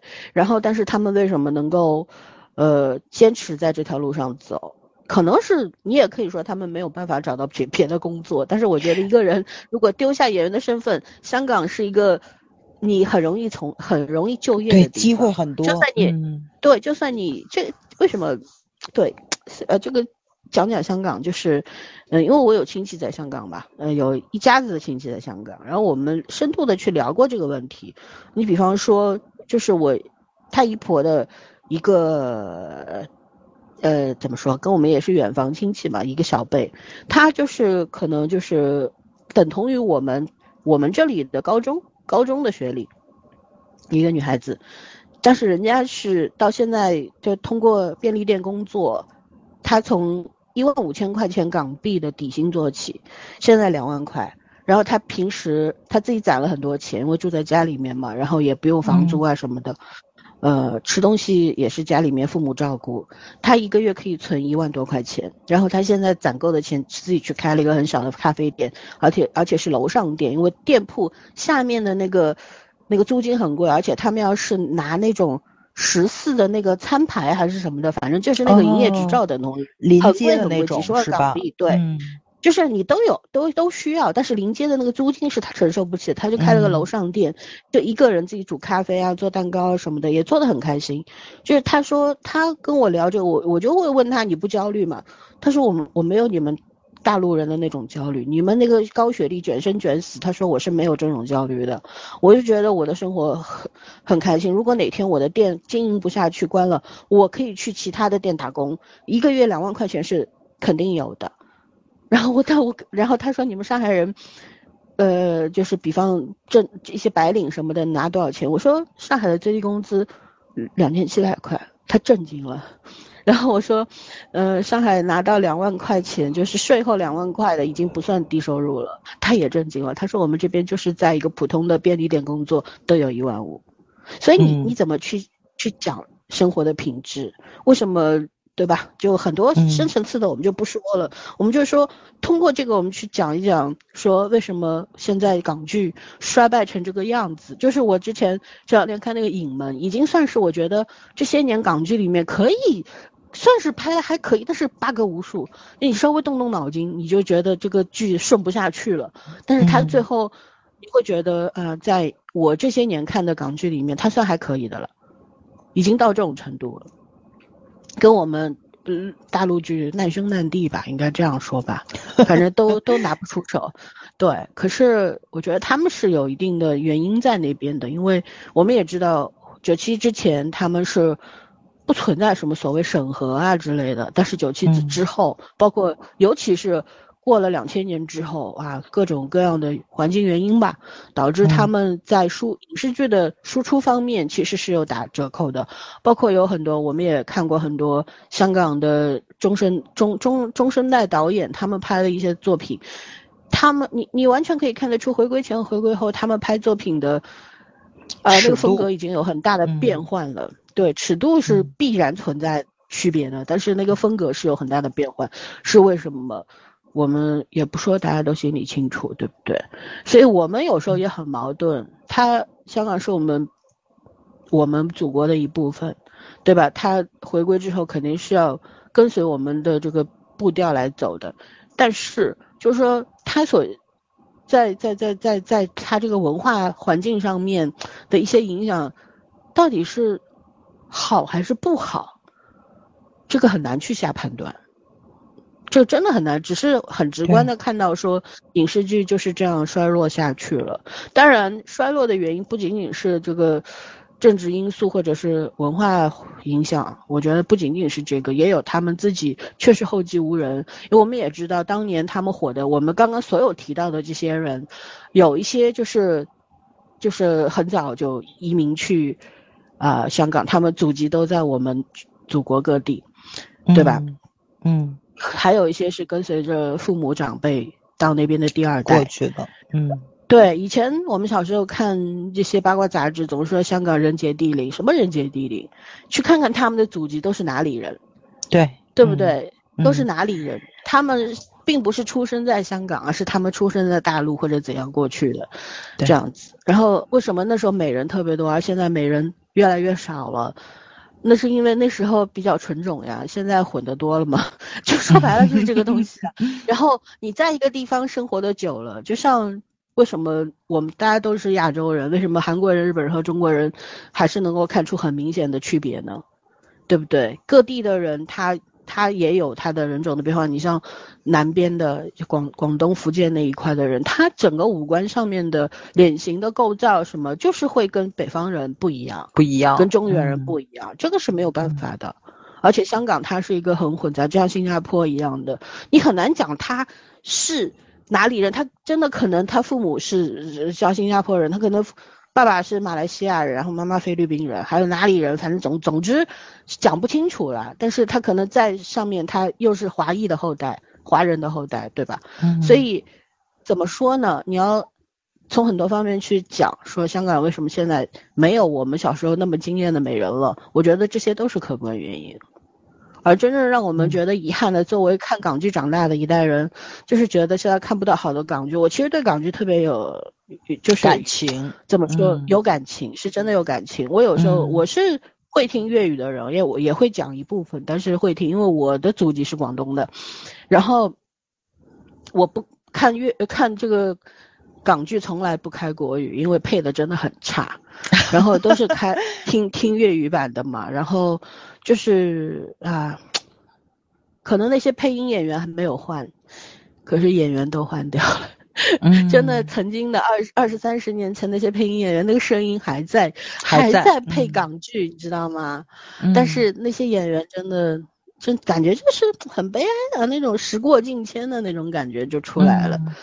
嗯，可能一个时代的衰落是必然的吧，总是会新陈代谢的，总是会，对吧？后浪拍死前浪的。可是对我们来说就是很惋惜，就是真实的。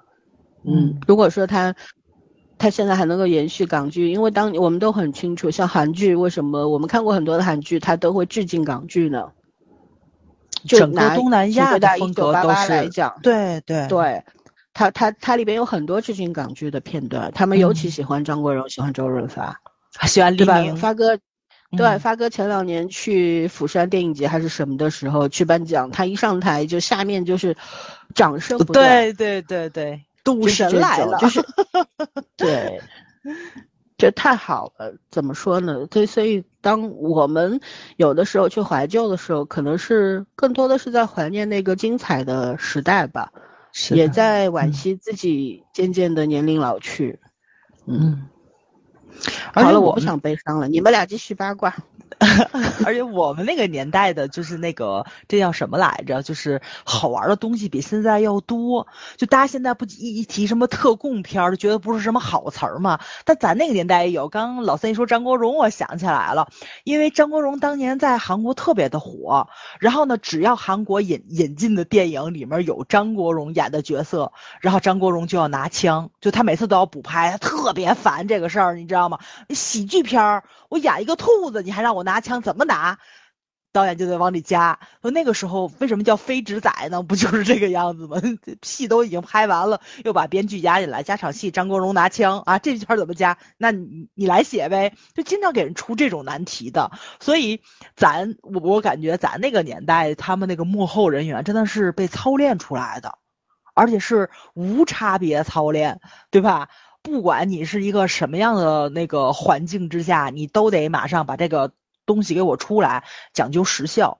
我前两天看那个看那个什么来着，就是，嗯，看那个反派的这种剪辑，然后就一个推一个，一个推一个，就就推到了那个谁上，就是孙红雷上。其实我不是想说孙红雷，我是我是想说杜导，就是孙红雷在拍那个杜琪峰导演的戏的时候，也被杜琪峰导演骂哭过。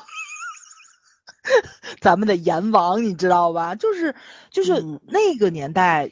嗯，导演的话语权非常大，而且脾气都不好。我到现在就都特别无法理解，你知道吗？就是导演在片场不骂人了，然后呢哄着演员拍戏，然后演员想怎么不敢得罪，演员想怎么改台本怎么改台本，这怎么可能呢？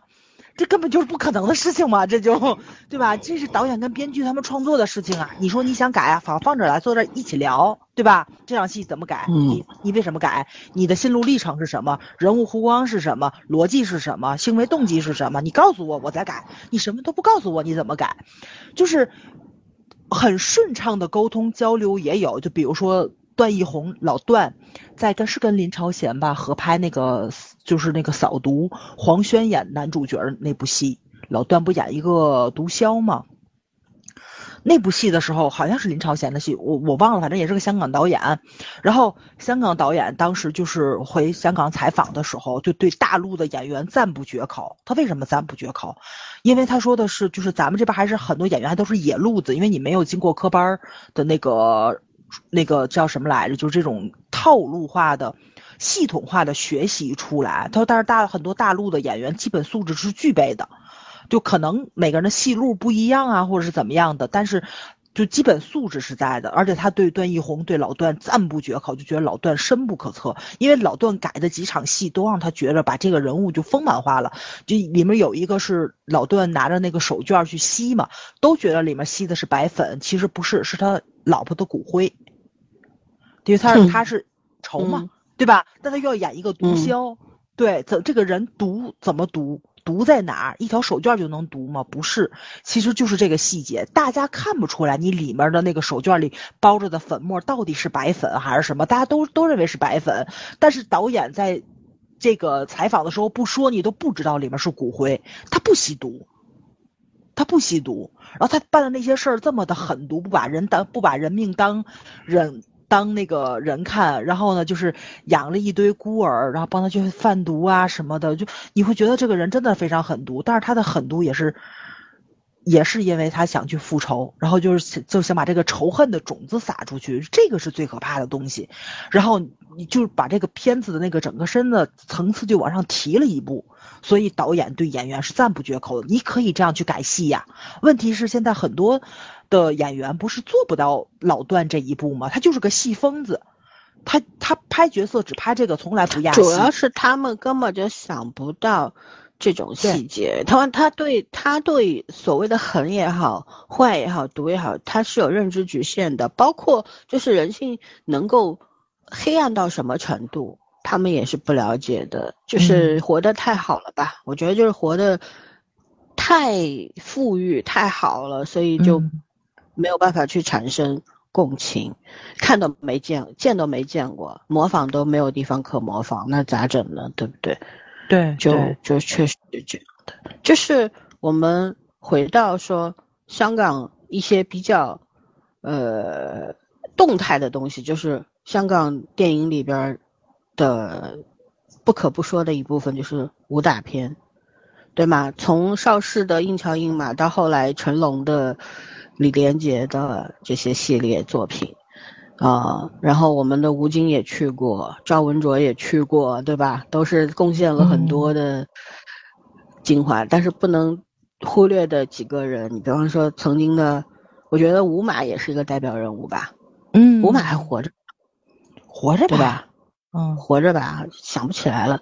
燕赤霞，然后 对洪金宝，对吧？嗯元彪，当时跟都是嗯。成龙师兄弟吧，这些人，对，对不对？他们也贡献过很多的一些非常无厘头的一些喜剧武侠，我觉得就是现代喜剧武侠片有蛮多的，然后嗯。包括当年的呃不得不提的林正英，郑少秋林正英。啊，，林正英的捉鬼系列，对吧？嗯。嗯，然后郑少秋也是，就是非常特殊的一个人物。你你要聊、嗯聊起香港香港明星，你是没有办法忽略郑少秋的对，啊。虽然秋官的这个婚姻啊、八卦啊、恋爱呀、也那什么非常多的，对。但是咱就说，我就昧着良心说一句，他这么帅的人。你让他一辈子只爱一个人，我觉得也挺 难为人挺难的，对，挺难为人的，因为这样的人他他骨子里就是风流的，我觉得他不是下流吧，他特别贴的一个角色就是楚留香，我觉得。楚得留香，虽然、嗯。虽然入坑作品是《戏说乾隆》，对吧？当年和赵雅芝演的那个嗯《戏说乾隆》，然后但是我觉得最贴的一个人，我后来看古龙的楚留香，我脑子里只有郑少秋的样子，是真的，就是觉得只有他符合那种风流倜傥，但是不下嗯流的那种样子。对，因为我到现在我都记得那个书里边有一句，就是楚留香这个人，他能躺着绝不坐着，能坐着绝不站着，就是就这样一句话就能够把这个人的大致性性格形象给勾勒出来了。他是一这是我个什们家王？栋吧？嗯，这是没有没有没有，我们家王是楚留香，不就是楚留香？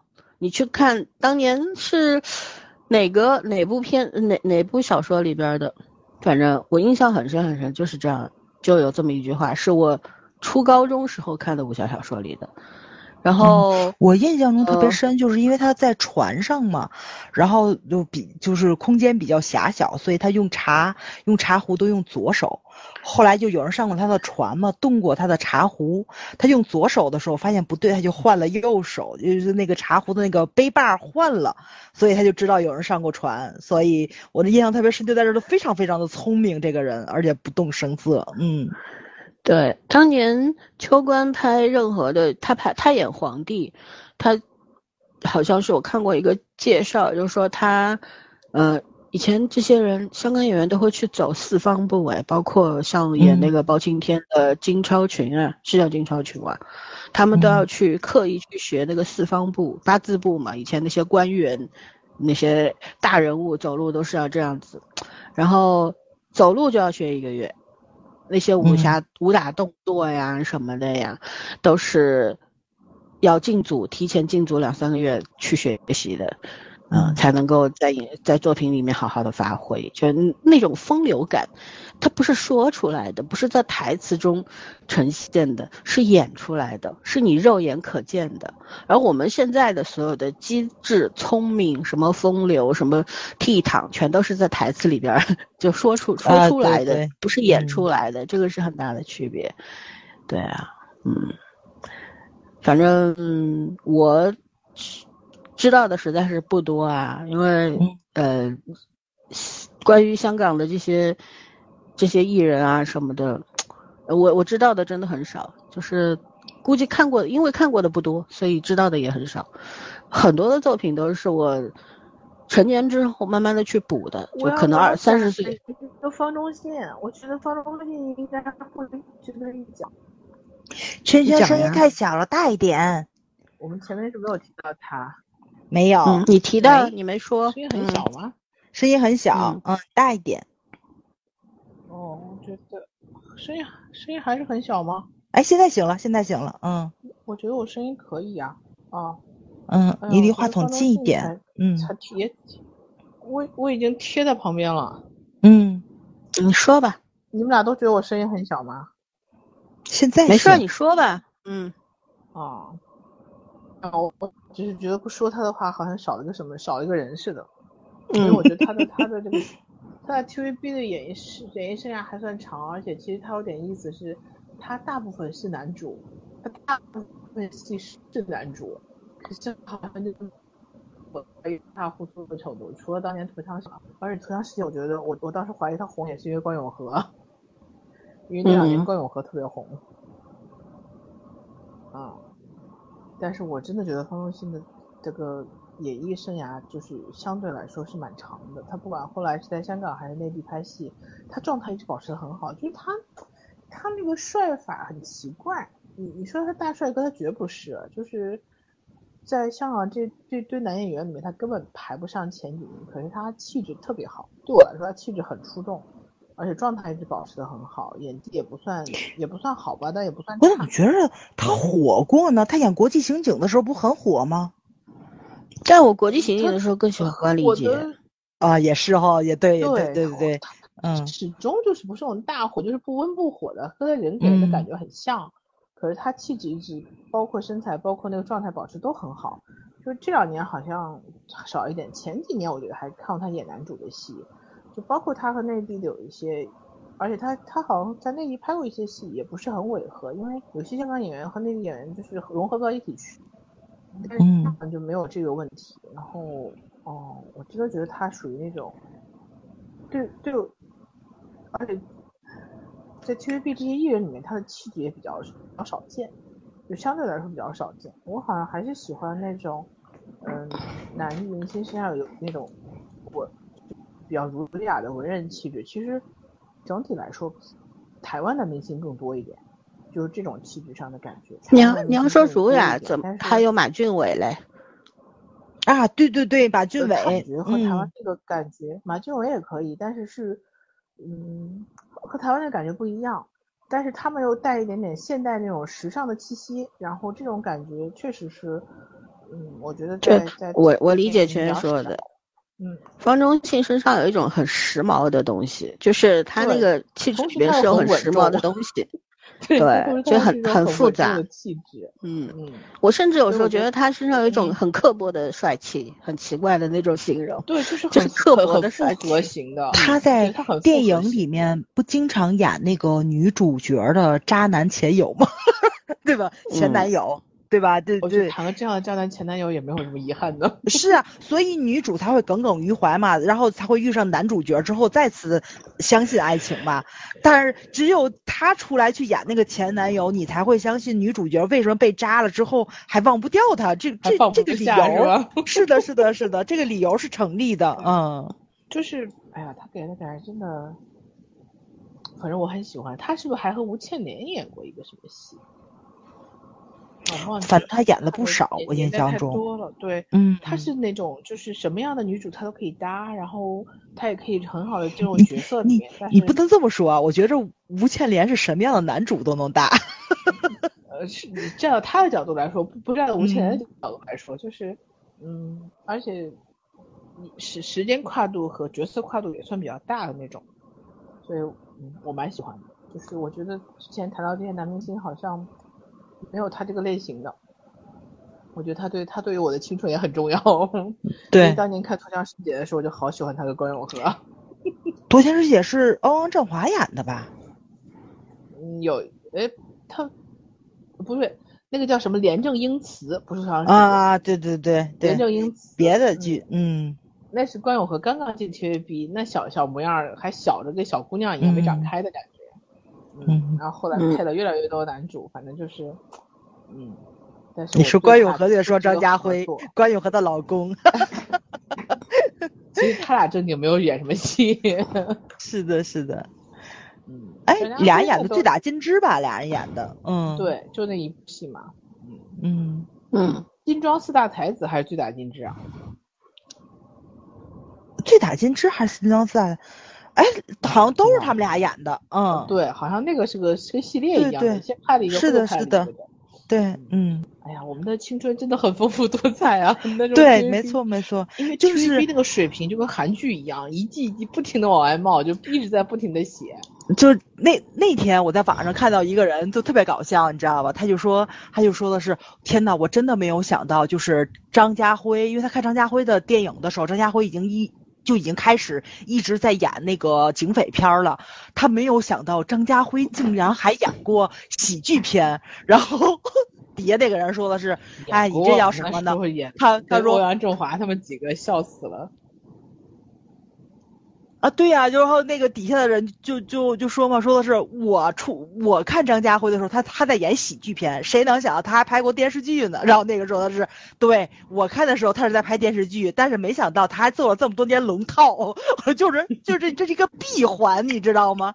大家就是年都是年代不一样，他就是演龙套的时候，关咏荷跟他谈恋爱的，然后谈恋爱的，一直嗯守着他，对吧？一直支持他的事业，也没有因为，因为关咏红了以后，关咏荷应该淡出了。嗯，关永和还是一个富家千金嘞，人家也没有什么说啊，这个金钱多少什么的以这种。对，老早就成名了呀，他那时候已经算是进了 TVB 就就很快就是女主了嘛。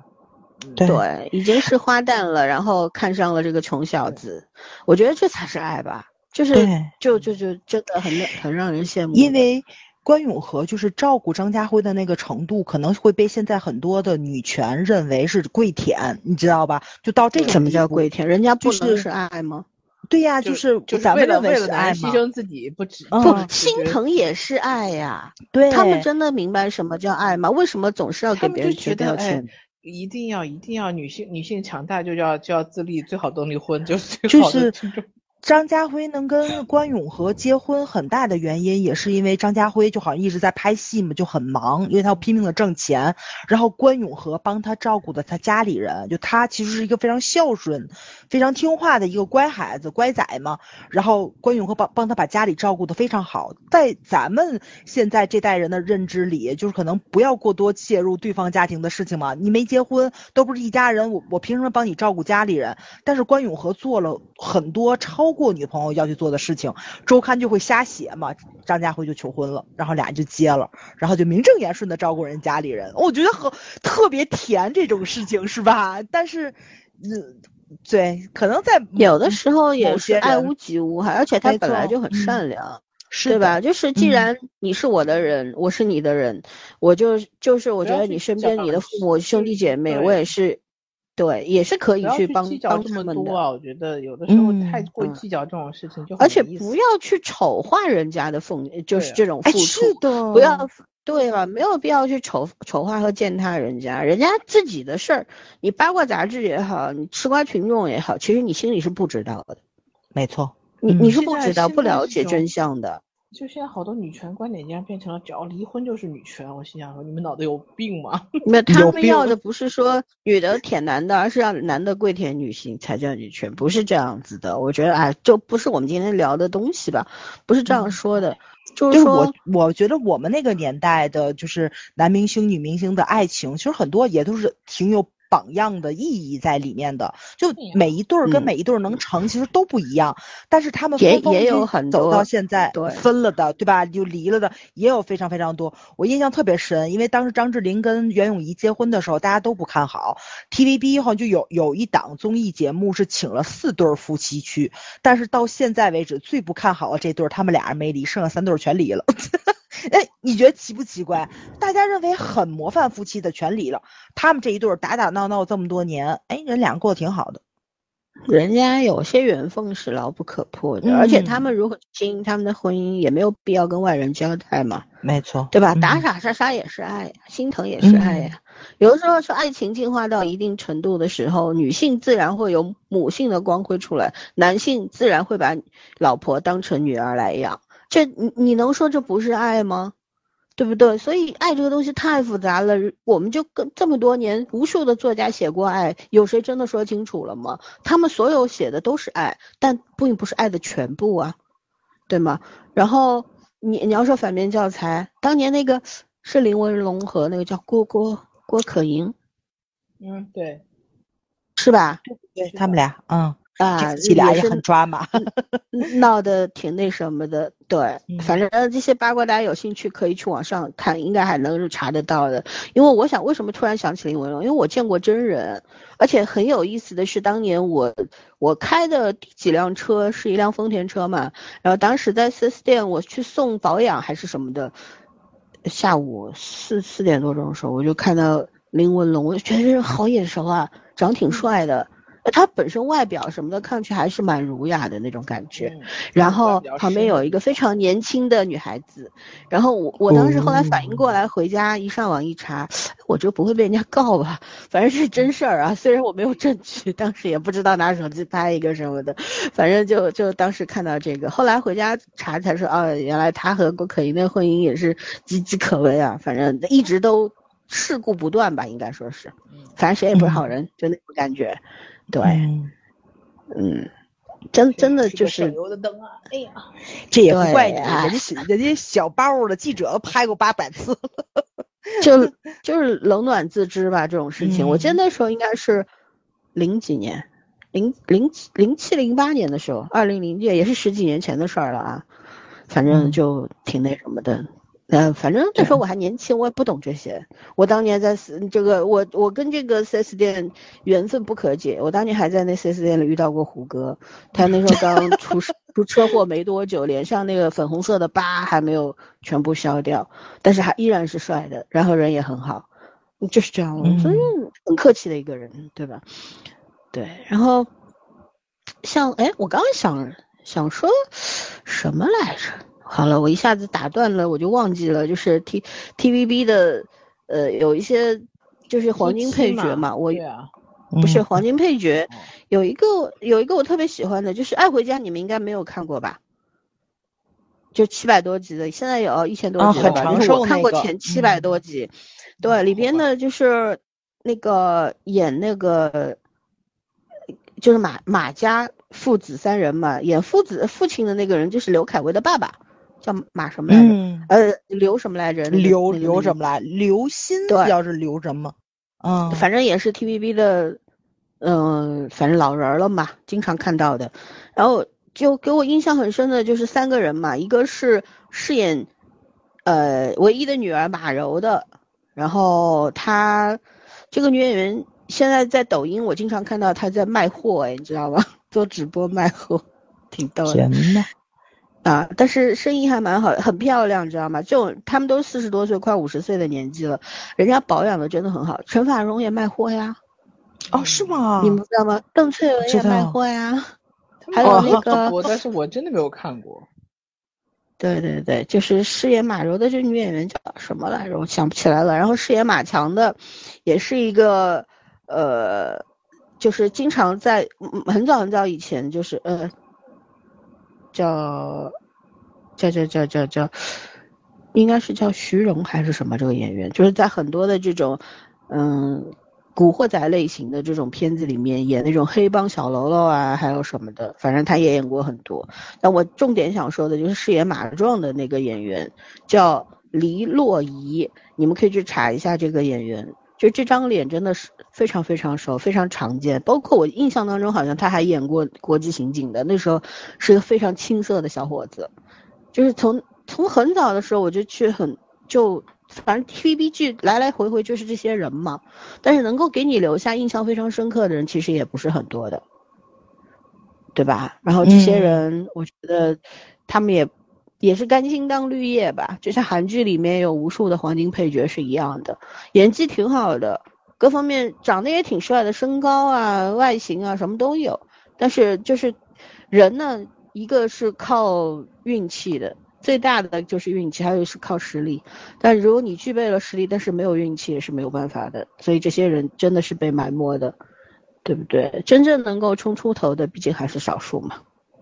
对，嗯，就是咱很伤感这个事情。嗯，对我也很喜欢江华，但是江华现在也在抖音啊唱歌啊，你们知道吗？就是就是，但是我我一直觉得，我从江华身上，虽然他也是个渣，但是我从他身上看到了一种非常自我的东西，就是在抖音里面，人家就说他整天穿那种像裙子一样的呃裙裤嘛，就是说他这把年纪了，嗯。天天就是打扮的很潮，然后穿那种裙裤啊，然后头发剪的就是那种花里胡哨的呀，嗯，衣服穿很花呀，然后又说他很瘦，年轻的时候那么那么帅那么俊，然后现在瘦的就一把骨头什么的，然后他就会跟那些就在抖抖音直接录视频，就跟那些人说，就如果你们喜欢我呢，你们可以来看我，听我唱歌，看我直播，然后看我的视频，但是不要来指教我，我已经活到这把年纪了，我自自己知道自己要什么。就是很有个性，包括呃，以前哎，我有我有好几个叫不上名字，你们你们可能不怎么看抖音啊，但是抖音这个香港演员来了好多好多，都在那边做那个做直播呀，然后做视频呀，你包括李耀祥，李耀祥不是现在在走遍中国嘛，到处吃嘛，啊，对对对，这我知道，不他不卖货，他一直就是到处吃东西嘛，然后拍一些短视频什么的，还有陈勋奇，你们想不到吧，在卖普洱饼、普洱茶叶，然后 哎呦天，这个这个太太难受了。第第二次就是去，我看他，我是我是点进去的时候，哎，这不陈勋奇吗？我想我就点进去了，然后他说这是他直播的第二次，你知道直播间才七十个人。然后旁边一个女主播还在安慰他说：“哦，可能因为今天是，呃，什么什么周末啊，大家出去玩啊，所以而且时间点不太对啊，所以人少。”然后他就在那边也没有那种像很谄媚或者怎样的样子，他还是很有很有个性的、很有风格的一个人。他他也没有说什么，他就是很很认真他在讲那个土耳饼，就是普洱茶，知道吗？但是作为观众来说，我真的。哎呀，那个感受好复杂，你知道吗？天呐，陈星奇，开玩笑。抖音的那个市场不是我们这个年龄段儿。是，然后根本就直播间那七十个人都是知道他的人，就其他人根本点进去一看，这谁呀？划掉了。也许也许有人还会把他当成林子祥，我跟你讲，真的，真的，这都是那一撇小胡子。反正就是，就是觉得，就作为一个小时候看他们作品的人。要知道他们是一个多有多有实力的人，现在看到他们在抖音直播间，哇，天呐，就，冲挺有冲击力的那种感觉，很不舒服。可是人都要活的嘛，那怎么办呢？对吧？你包括像，呃，后来年轻算比较年轻，像梁烈伟，现在叫梁定辉嘛，就是他拍了跟黄宗泽也是，拍了很多那个飞虎系列啊什么的。嗯，长得也很好看。他跟那个，嗯，叫什么来着？演拉菲哥的那个叫什么？呃，我知道，我知道那谁。呃，嗯，对对对，不是不是不是不是不是《古惑仔》里的大天二。古惑仔里对大天二对，嗯。两欧阳靖特别天天叫他拉菲哥，那个叫哎呦我死了。好了，等会儿再讲。脑子。就就就是他，他跟梁烈唯不是也演过同一部戏嘛？包括什么的，我就觉得梁烈唯是一个演技很好的，然后长相也很好的一个人。谢天华，谢天华，对，嗯，对，还有看他演的戏的徐小凤什么的，对吧？林小峰，啊，林小峰 啊，包括一面啊什么的，反正当年的这个呃古惑仔系列，我们也是小时候看了很多很多遍的，所以就是就是。你像梁静辉，他后来就是因为爱国言论嘛，当年有一些特殊的情形出来的时候，他讲了一些维护我们自己祖国的一些话，后来不是就说是舆论上说是被封杀什么的，后来他来大陆也没有没有戏可拍，他能演什么？哦，说起这个。就是那个头枪事件那个叫魏俊杰，他还演过八路军嘞。我我林保怡演过共产党，你们知道吗？就演过 红军还是八路军？知道知道。震惊了。那个张卫健也这个严重张啊 严重水土不服。张卫健那个笑死人了。我看过一个群里的短视频，就是说他他演那个什么连长还是营长什么的，然后 追女生，追他的女战友，什么到河里摸出一一一几贝壳啦、鱼啦、虾啦，还摸出一把玫瑰花。我要吐了，我就说这是什么 编剧，什么神剧啊！真是，对，就是讲他们来大陆之后，无论是香港的导演，还是香港的演员，其实到大陆来，除了综艺，其实其他电视剧都是格格不入的，气质不像，他们的文化背景不一样。你你是一个环境动物啊，每个人都是环境动物，你脱离了你熟悉的环境，到一个陌生的地方来演戏，你根本就融入不进去，你就会很突兀。对吧？张卫健在我心目中就是凉风有信，秋月无边啊，就是嗯机灵小不懂啊这种角色啊，然后然后他穿上了八路军军服，我的天，这个怎么怎么看得进去？你说说看，就算没有那个很扯淡的剧本，我也觉得无法接受，就是这个样子的。你包括陈小春，幸好春哥没有来大陆演过我们的警察和军人啊，不然我估计也三观碎裂了吧。对啊，嗯幸好他们没有这么做，所以他们来参加综艺什么的，我觉得还蛮开心的。就是反正呃，总是一家人嘛。然后我觉得他们在综综艺里面也是如鱼得水，也交了很多的朋友，也蛮开心的。对我唯一遗憾的是这一季的 P 哥又没有黄宗泽，传他要来已经传了三年了都没有来，好生气啊！嗯，对啊，反正我们还有谁？黄子华没有说吧？这个是不能不说的一个神地方可以说，嗯，对，对啊，就是、哦、黄子华就是。那个咱们不都说吗？就是在颁奖礼上面要讲艺术，不要去讲政治。他就讲过，对他他他喊的是钓鱼岛是中国，岛是中国的。对，回去告诉你们，呃，那告诉他们钓鱼岛是中国的，中国的。哎，然后黄子华前两天我还刚补了他那个毒舌律师嘛，嗯、呃，补的是那个粤语版的，没有补国语版，我就觉得。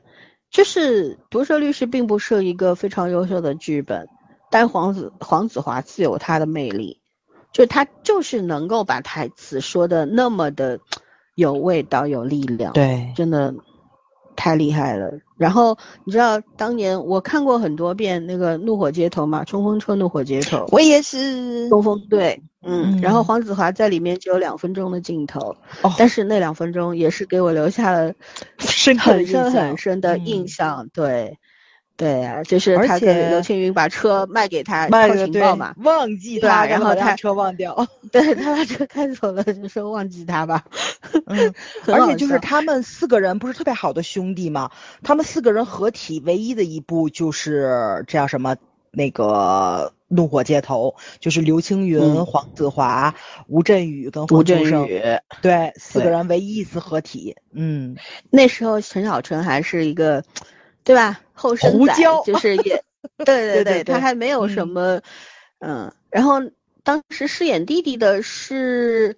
啊，我知道，我知道 TVB 挑大梁那个叫，也是个帅哥，叫 啥来着？对，好了，我们这脑子呀，我去查，我去查。嗯，对，就就影门里边他是男主，叫什么来着？陈什么东西？呃，等会儿，等会儿，等会儿啊！我就我对我也想不起来他名字，因为这小哥哥演戏太配角了。嗯，对，陈展鹏。啊，对对吧？对陈展鹏，对对陈展鹏，当年的陈小春和陈展鹏是人兄弟俩，然后那是九六年的电影哎，他们那时候是刚出道没多久吧，然后拿到电影资源，然后陈展鹏这么多年还在 TVB 混，但是我觉得他现在越来越成熟，越来越帅气了。他拍过太多类型的角色了，陈展鹏也是不得不提的一个人。对对，还有女演员的话。就顺带说说，TVB 也有非常非常多厉害的女演员。你像，就是我刚刚说《影门》里边那女主黄志文，嗯、呃，她当时接受采访的时候就说，这个片子她因为她里边演饰饰演了一个就是父亲吴岱融是他爸嘛，香港贼王，嗯、然后就是那种，呃。就是完全不管老婆孩子，他有两个小孩，然后还有老，就是完全不管别人的死活，他只要一个人爽就好了。他想抢就抢，想打就打，想杀就杀，想吸毒就吸毒，就这种人。然后在监狱里面，他可以就是进去之后，很多人为难他，他但是他最后大杀四方，所有人看到他都害怕。明明要判三十年的，结果没有多少年他就出来了。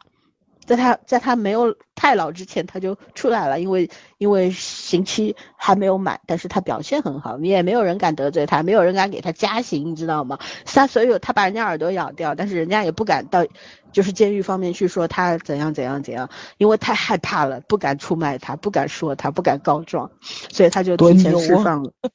对，出来之后。继续回到江湖，就是他不是那种像我们以前看那种警匪片，什么黑社会老大抓进去，然后出来之后好像就就就江湖换了一代人啦，然后出来之后就没有没有自己的位子啦。他不是，他出来依然很狠，所有的人看到他还是叫他大哥，他还是狠到就是他想杀你，他说我杀人就是为了开心，我想杀就杀了，我没有那么多理由，我管他是好人坏人，就是这样子的一个人。然后黄志文演他女儿，就是那么那么小的一个很小的小姑娘，小时候在他他爸爸去抢劫，他爸跟他说你在后巷等我，帮我接货，他那时候才个位数的年纪。就是一个小姑娘，内心永远有阴影的长大的。她想做一个好人，遇到了爱她的男人，然后慢慢的有了自己的家，有了自己的幸福。结果她爹回来了，然后她的人生就毁灭了，到最后也变成了跟她爹爹一样的人。就是他，就黄志文在接受采访之后，他就说，说他拍这个片子走不出来。我就突然想到了张家辉，当年也是的，嗯，演演那个角色之后，他就走不出来，他们很久很久很久才走出来。而且呃包括张家辉特嗯别惨，张家辉是抑郁了三次，他就是每一次想挑战自己嘛，就都是把自己陷进去了，抑郁了三次。所以我觉得关咏荷真的非常伟大，每一次都陪在他身边。嗯嗯，嗯，其实演员真的是个高危职业，对。但是人家从来没说过自己做演员高危啊，人家觉得这很正常的一件事情，走不出来是你自己的问题，你要克服。嗯，对呀、他们都是自己去解决啊，从来没有卖过嗯惨，对，对？吧？最烦的就嗯是屁事儿没有，手指头刮破一层皮，还在那儿 买热热搜的，什么人呢？对，所以我我们聊聊为什么首选香港的影视剧和这个呃演员来艺人来讲，就是因为我们一直觉得香港艺人真的非常非常的敬业，然后他们就是把演员当成一个职业，下了班儿他们就是普通人，照样可以，你多大的明星自己可以去菜市场，对吧？可以嗯去优衣对。库，可以去想哪里跑步就跑步，爬像发哥山呐、嗯发哥这样的人，哎，你要放在大陆的话，不是天天被围围三里三圈外三圈，那在香港，他就是很自由的啊，他想干嘛就干嘛，路上遇到你，晨练的时候遇到你啊，好，一起吃碗面，啊然后嗯对拍个照啊，根本就无所谓啊，人家落落大方的，对吧？他们没有把自己当回嗯事，只是真的所谓的敬业是什么？就是我工作的时候，我就尊重这个职业。我就拿出我所有的热忱，我去做好它。然后下了班，我就是尊重我自己和我的家人，我爱我的家人，我要跟他们在一起生活，绝对不会混淆的，对吧？嗯嗯然后你你你你真的，我就觉得这个是真的很值得去学习的地方。然后那我我大家真的没有，嗯，对，大家经常说的是，就是经纪公司会公布你的行程啊什么的。我真的说句实在话，他要不想公布，你一点都查不到。因为刘德华也是上了高铁之后，大家才知道他坐高铁来的北京，对吧？就是对是上了高铁之后被路人看到了，拍下来才知道他上去了。在此在此之前，没有人知道他会坐高铁去北京，都认为他会飞着去。所以，所以这个事情就得辩证的去看这个问题。为什么刘德华这么大的咖上高铁都没有问题？为什么你的偶像在机场就出不去呢？保安都急了，挡道，你得想这个问题。对啊，就像我再举个例子，就像那个台湾的那个说唱组合顽童嘛，对吧？然后嗯他们前两天不是主唱那个瘦子一手在南京开就是 live show，然后再去武汉，他从南京这边结束到武汉，没有一个人知道他怎样，然后人家是在火车嗯站偶遇了他，偶遇了他有一个小姑娘没拍视频没来得及。就是他也不是嗯粉丝，他只知道这个人，然后在火车上看到，咦，瘦子，然后那个瘦子还跟他打招呼说，哎，你好，然后就走了。我在火火车上面，人家遇到了，也是就觉得天呐，他们怎么就就是就这么上在上说唱车 rap rap 里面就是这种，就也是元老级别的人，他们就这么低嗯调，就是这个样子。我是真的觉得港台艺人不吃这一套的。对好像只有我们这里的人，还有啊，当然可能是学韩国吧，韩国那些对吧？嗯就很流嗯行这种追星文化，到我们这儿就愈演愈烈。好了，今天不讲不讲这个，讲了就得要要要开心的事儿，讲开心的事儿。嗯只讲开心的事儿，其实差不多吧。我脑子里所有的藏货都讲完了，就是呃，刚讲到说毒舌律师，我还是要再夸两句黄子华。我就觉得，嗯，然后大家如果没有看了这个电影，还是要去看粤语版，真的好好。就是他讲国语可能要配音了吧，就没有那么好的感觉了。他的原声台词真的牛，还有就是这个片子没有不复杂，没有豆瓣上写有一些刻意美化的写的说什么香港精神啦，什么法法治精神啦，我觉得也有很多的套路化，他我感觉是真的很套路化的一个作品，就是他所有讨论东西，其实在所有的港剧里面都讲过，嗯一点都不深刻。哎，所以你要看的其实就是就是他的演出，他的表演很很棒。他里边讲到说，嗯，我我不喜欢逢迎拍嘛，所以我就二十年，我做做律师没有钱赚，然后去做法官，然后做，因为我不搞不搞那一套，做了二十年法官，越混越差。我出来做律师，想要改变人生，想要做一个拍马屁的，揭揭示权贵，为他们开路的法律师，结果又怎样？最后他是选择了重新，就是遵从自己的内心去做一个他想成为的人。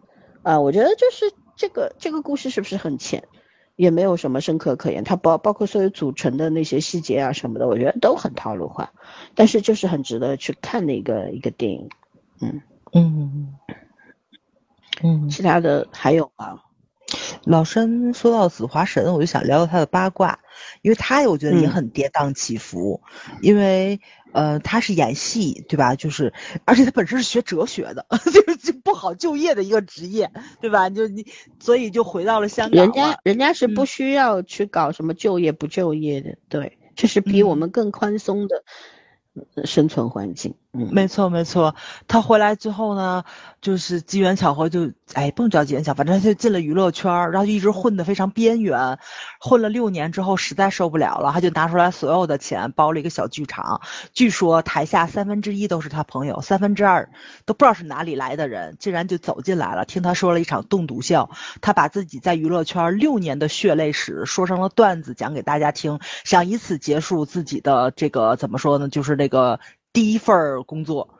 我觉得这个本身这件事情就非常的行为艺术，就非常符合他的艺术家的形象。他自己不也拿自己开玩笑嘛，说的就是那个就是在娱乐圈混这么久，当你越混越差的时候，你就发现你成为了一个艺术家。什么意思？就是你的才华在这个时代是不被认可的，所以你过得很惨。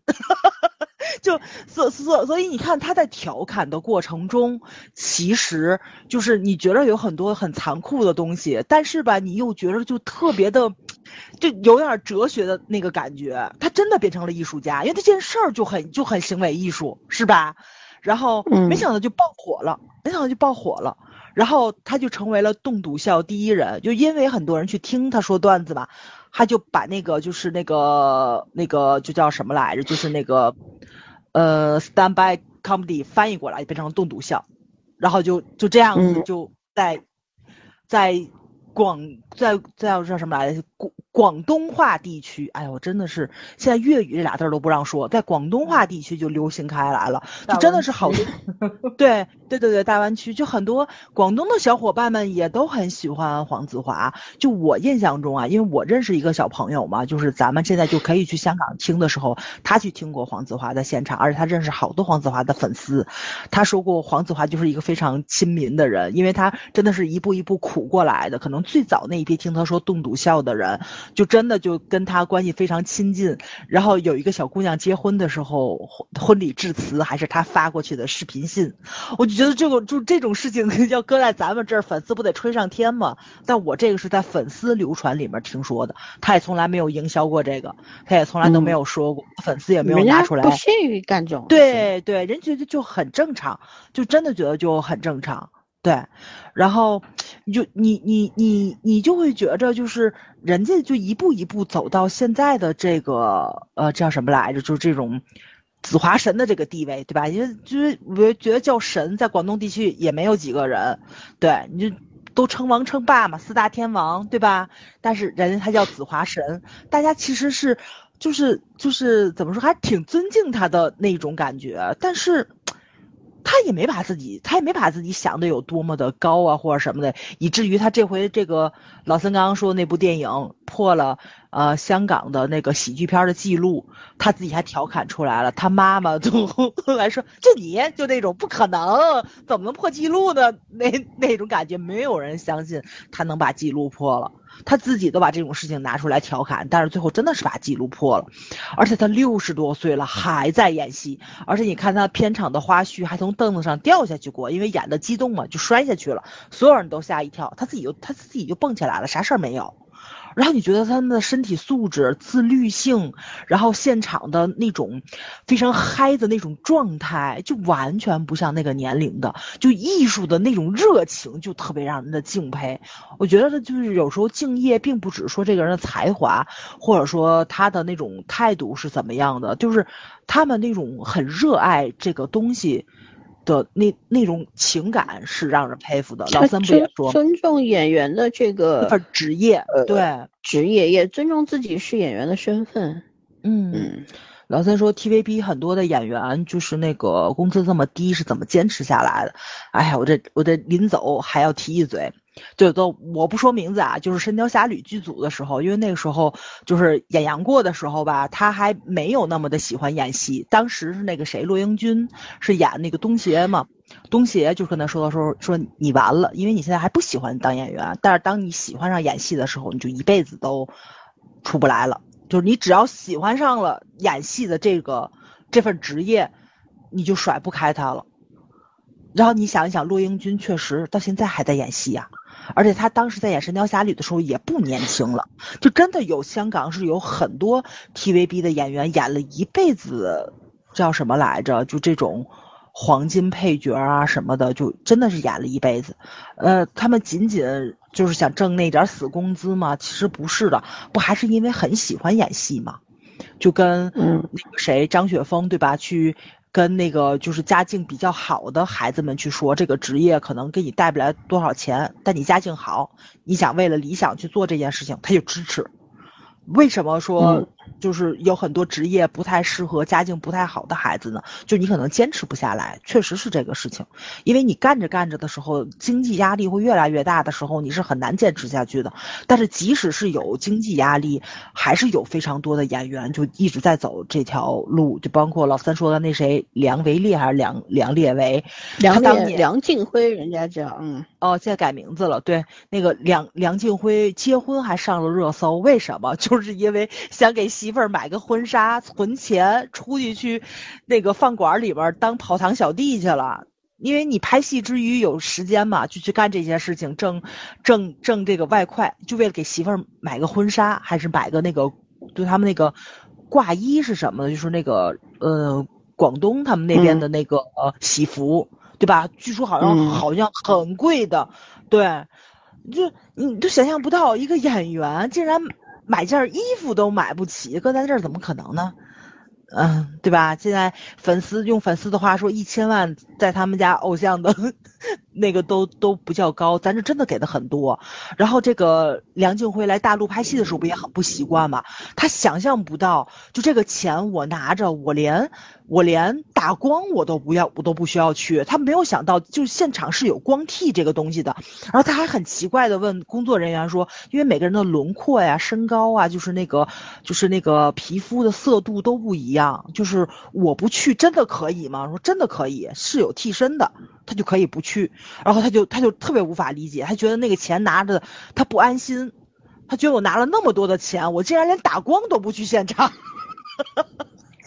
这个不符合他们的职这个工作习惯，从来没有发生过的事情，就是说，对对对对，确实是因为到这儿就不要来，来了要学坏的，真的不要来。对对对，但是他们不习惯，他们很不安嘛，就是他们自他们自己说来大陆这边的不习惯，就对对他们太好了，他们就有点接受不了。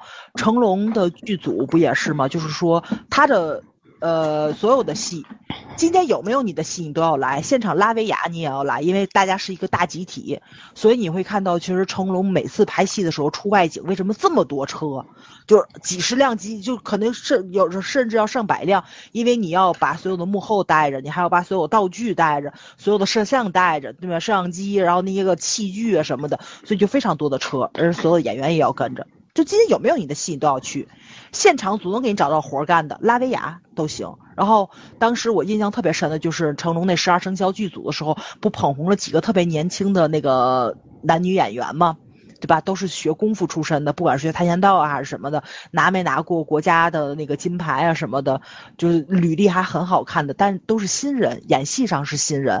他们都说都在现场拉过威亚，没有一个没拉过的。因为你要找感觉，你要找团队的那种，就是熟悉现场嘛，你得知道打光是怎么回事儿，镜头感是怎么回事儿。就即使镜头没有照到你，你也要有镜头感，摆出来自己最好看的那个角度啊、侧面呐、你怎么去配合，对吧？就台词没在你这儿，你不能站在后面跟个柱子似的站在那里，你得随着前面的那个人的台词去做表情、去做动作，你也要结合剧剧情去走。因为咱们坐那儿聊天儿，对吧？两个人肯定是一个在说，另外一个听的时候，表情或者说你的那个心情也是呈现在脸上的。配戏也是很重要的一件事情，在现场就会学到很多东西，所以。所以我觉得，就是良好的这样的一个剧组的氛围真的很重要。去现场是干什么的？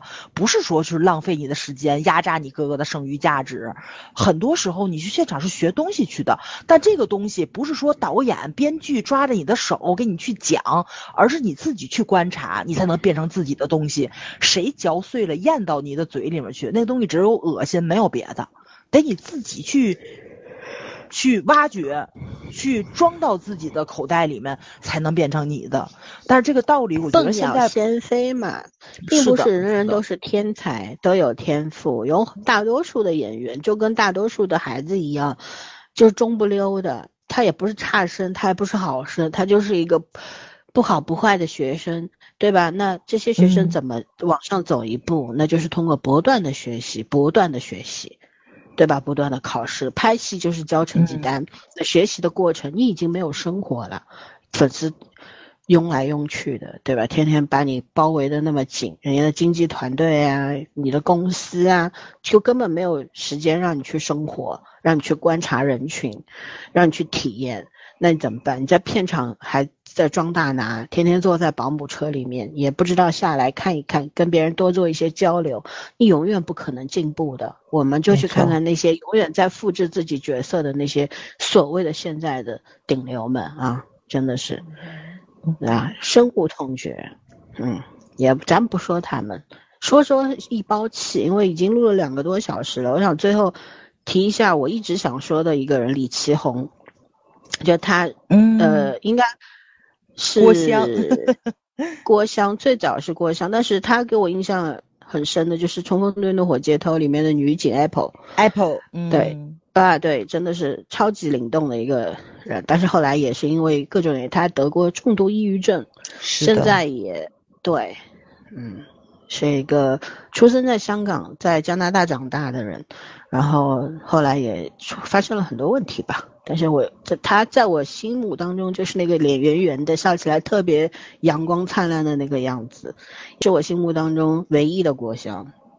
嗯，对然后也是我的，嗯嗯，还有很多的 TVB 的演员，也不也不是 TVB 啊，香港演员，你比方说郭羡妮，郭羡妮这个是不得不嗯提的吧，钟嘉欣，对不对？对，然后陈茵娓，陈茵娓是谁的老婆来着？那个陈陈豪，哎啊，对，陈豪我们也没有说，反正也是田哎陈茵娓啊啊，那就是陈豪的老婆。啊，然后唐岳唐诗咏，对吧？嗯黄翠如、高海宁，高海宁是我们大陆很呃，当当然是到了差不多清呃青年时期去过去去香港的一个女演员高海宁，这这两年 TVB 剧里面也很少出来了，还有江美仪，当年那个冲上嗯。对《冲上云霄一》里边的，呃，叫什么？也是空中小姐的那个那个什么乘务长。乘务长还是什么来？嗯。哎，对，还有非常经典的罗兰女士，嗯，对？吧？啊，嗯。还有蛮早以前的汤盈盈啊、王君馨呀、林夏薇呀这些人，呃，讲起来都可能名字不太熟悉，但是你看到那张脸就知道他们是谁。还有我还一直很喜欢的江心燕，等就对，还有男演员的话，我们也讲一讲，就是刚刚提过黄宗泽、吴卓羲啊，还有一个之前拿去年拿了师弟的王浩信，其实我以前还蛮喜欢他的，后面就不怎么喜欢了。哎呦，王浩信的八卦也很有意思，大家可以搜一搜。对，后后后面就不喜欢了。哎，对，然后还有那个肖正南，肖正南、黄浩嗯然，对对吧？对，还有以前嗯的那个高雄这个人大家一一定是有印象的，高雄演过很多片子，你说我得查一然后查没有胡枫对啊，胡枫知道，胡枫、嗯。对陈鸿烈都是一些老一辈的了，对，然后邓建宏也是一个对很啊，出狗熊我知道了，我知道是谁了，嗯。对，还有一个总是演那个黑社会的黄俊王俊堂，嗯，对，就是唐振宗、唐还有振业，嗯。啊、欧阳震华啦，还有现在一直拍网大的陈浩民啦。之前刚开始的时候，你们说那个何家劲版的陈浩，呃，那个白玉堂是谁？陈浩民，嗯，就是《七侠五义》里边的白玉堂是陈浩民演的，想已经嗯。记不、记不起来了。对，欧阳震华也贡献了很多很多的经典作品，对嗯。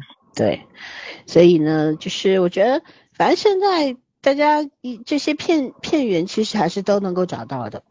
如果有兴趣的话，是可以去补一补以前的老港剧的，还有香港电影的。我们今天没有讲导演，现在下凡来我们这边来内地的，反正我觉得基本上都扑了吧，这些大导演，对吧？曾经都有辉煌的战绩。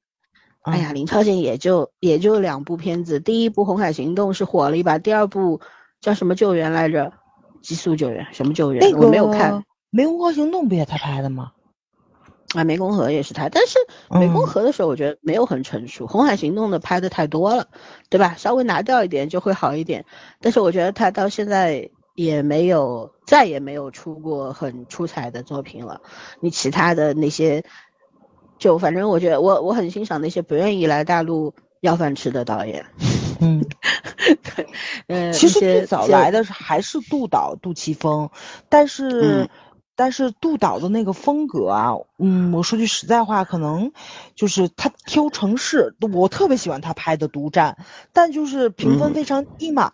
但我觉得他拍的非常好，比比他在香港拍的那个要要有有意思多了，因为他拍出来了不一样的质感，就是他拍天津拍的简直太冷峻了，非常好看，嗯。就非常符合那个，就是贩毒的那个那叫那叫什么来着？就那个气质，你知道吧？就我印象特别深的，就有人评论问了一句：“你们天津这么乱吗？” 我都快笑死了。我就觉得能把这个就是这个城市，就因为我们这儿人其实挺慵懒的，他能把一个慵懒的城市拍成这个样子，就特别特别的难。而且就是开篇就是撞车的那一场戏嘛。他真的没有封现场，他就在现场拍的。天津人又爱看热闹，你知道吧？然后就送外面围着的人都不是群众演员，都是真的在看热闹的人。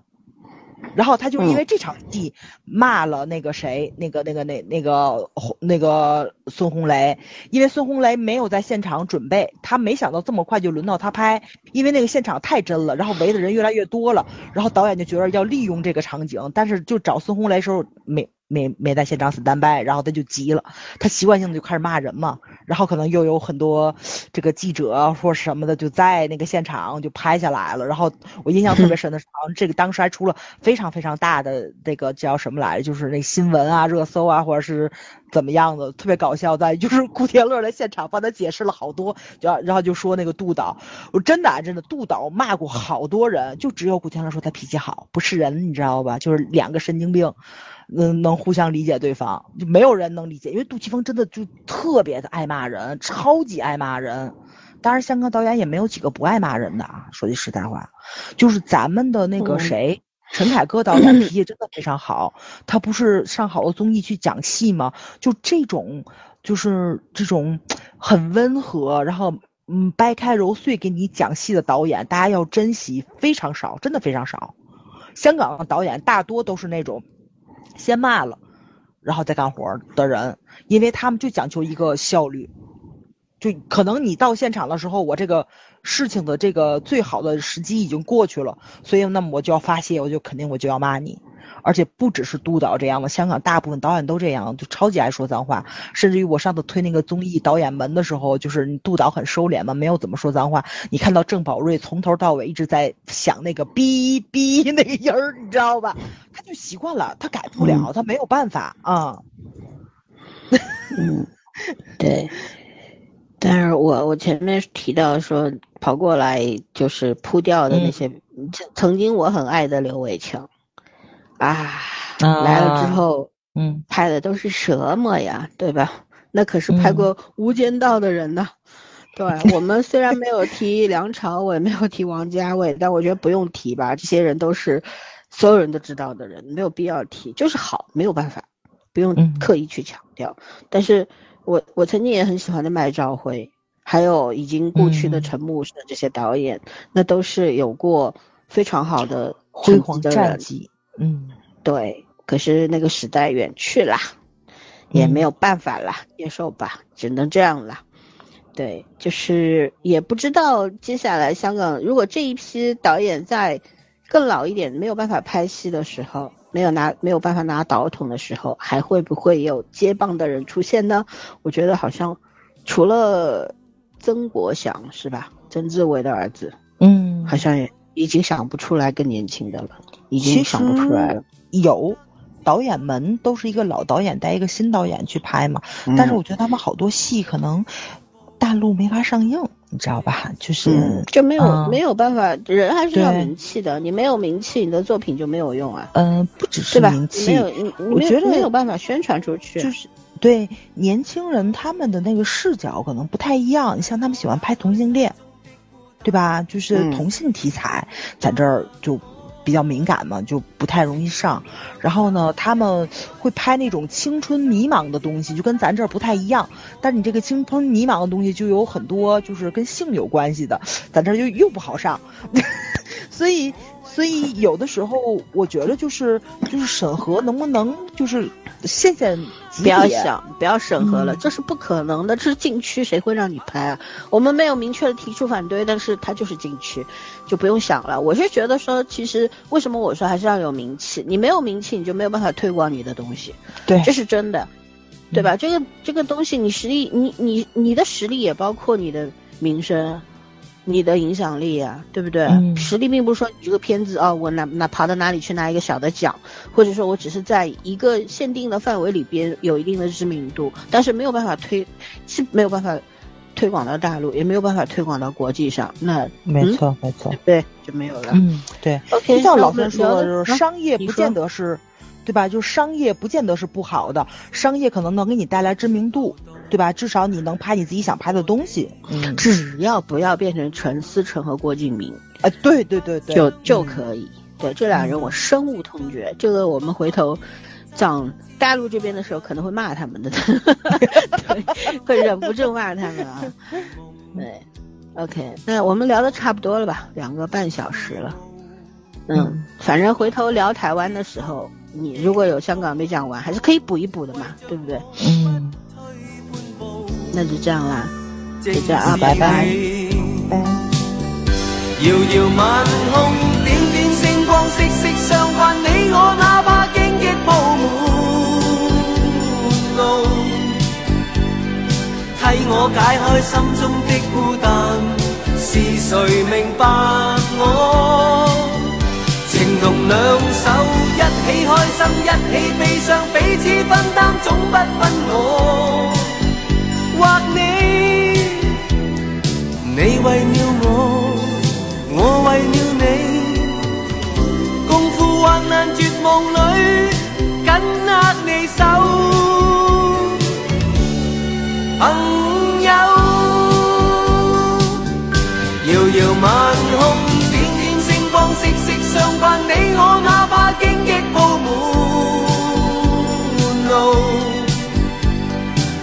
我解开心中的孤单是谁明白我？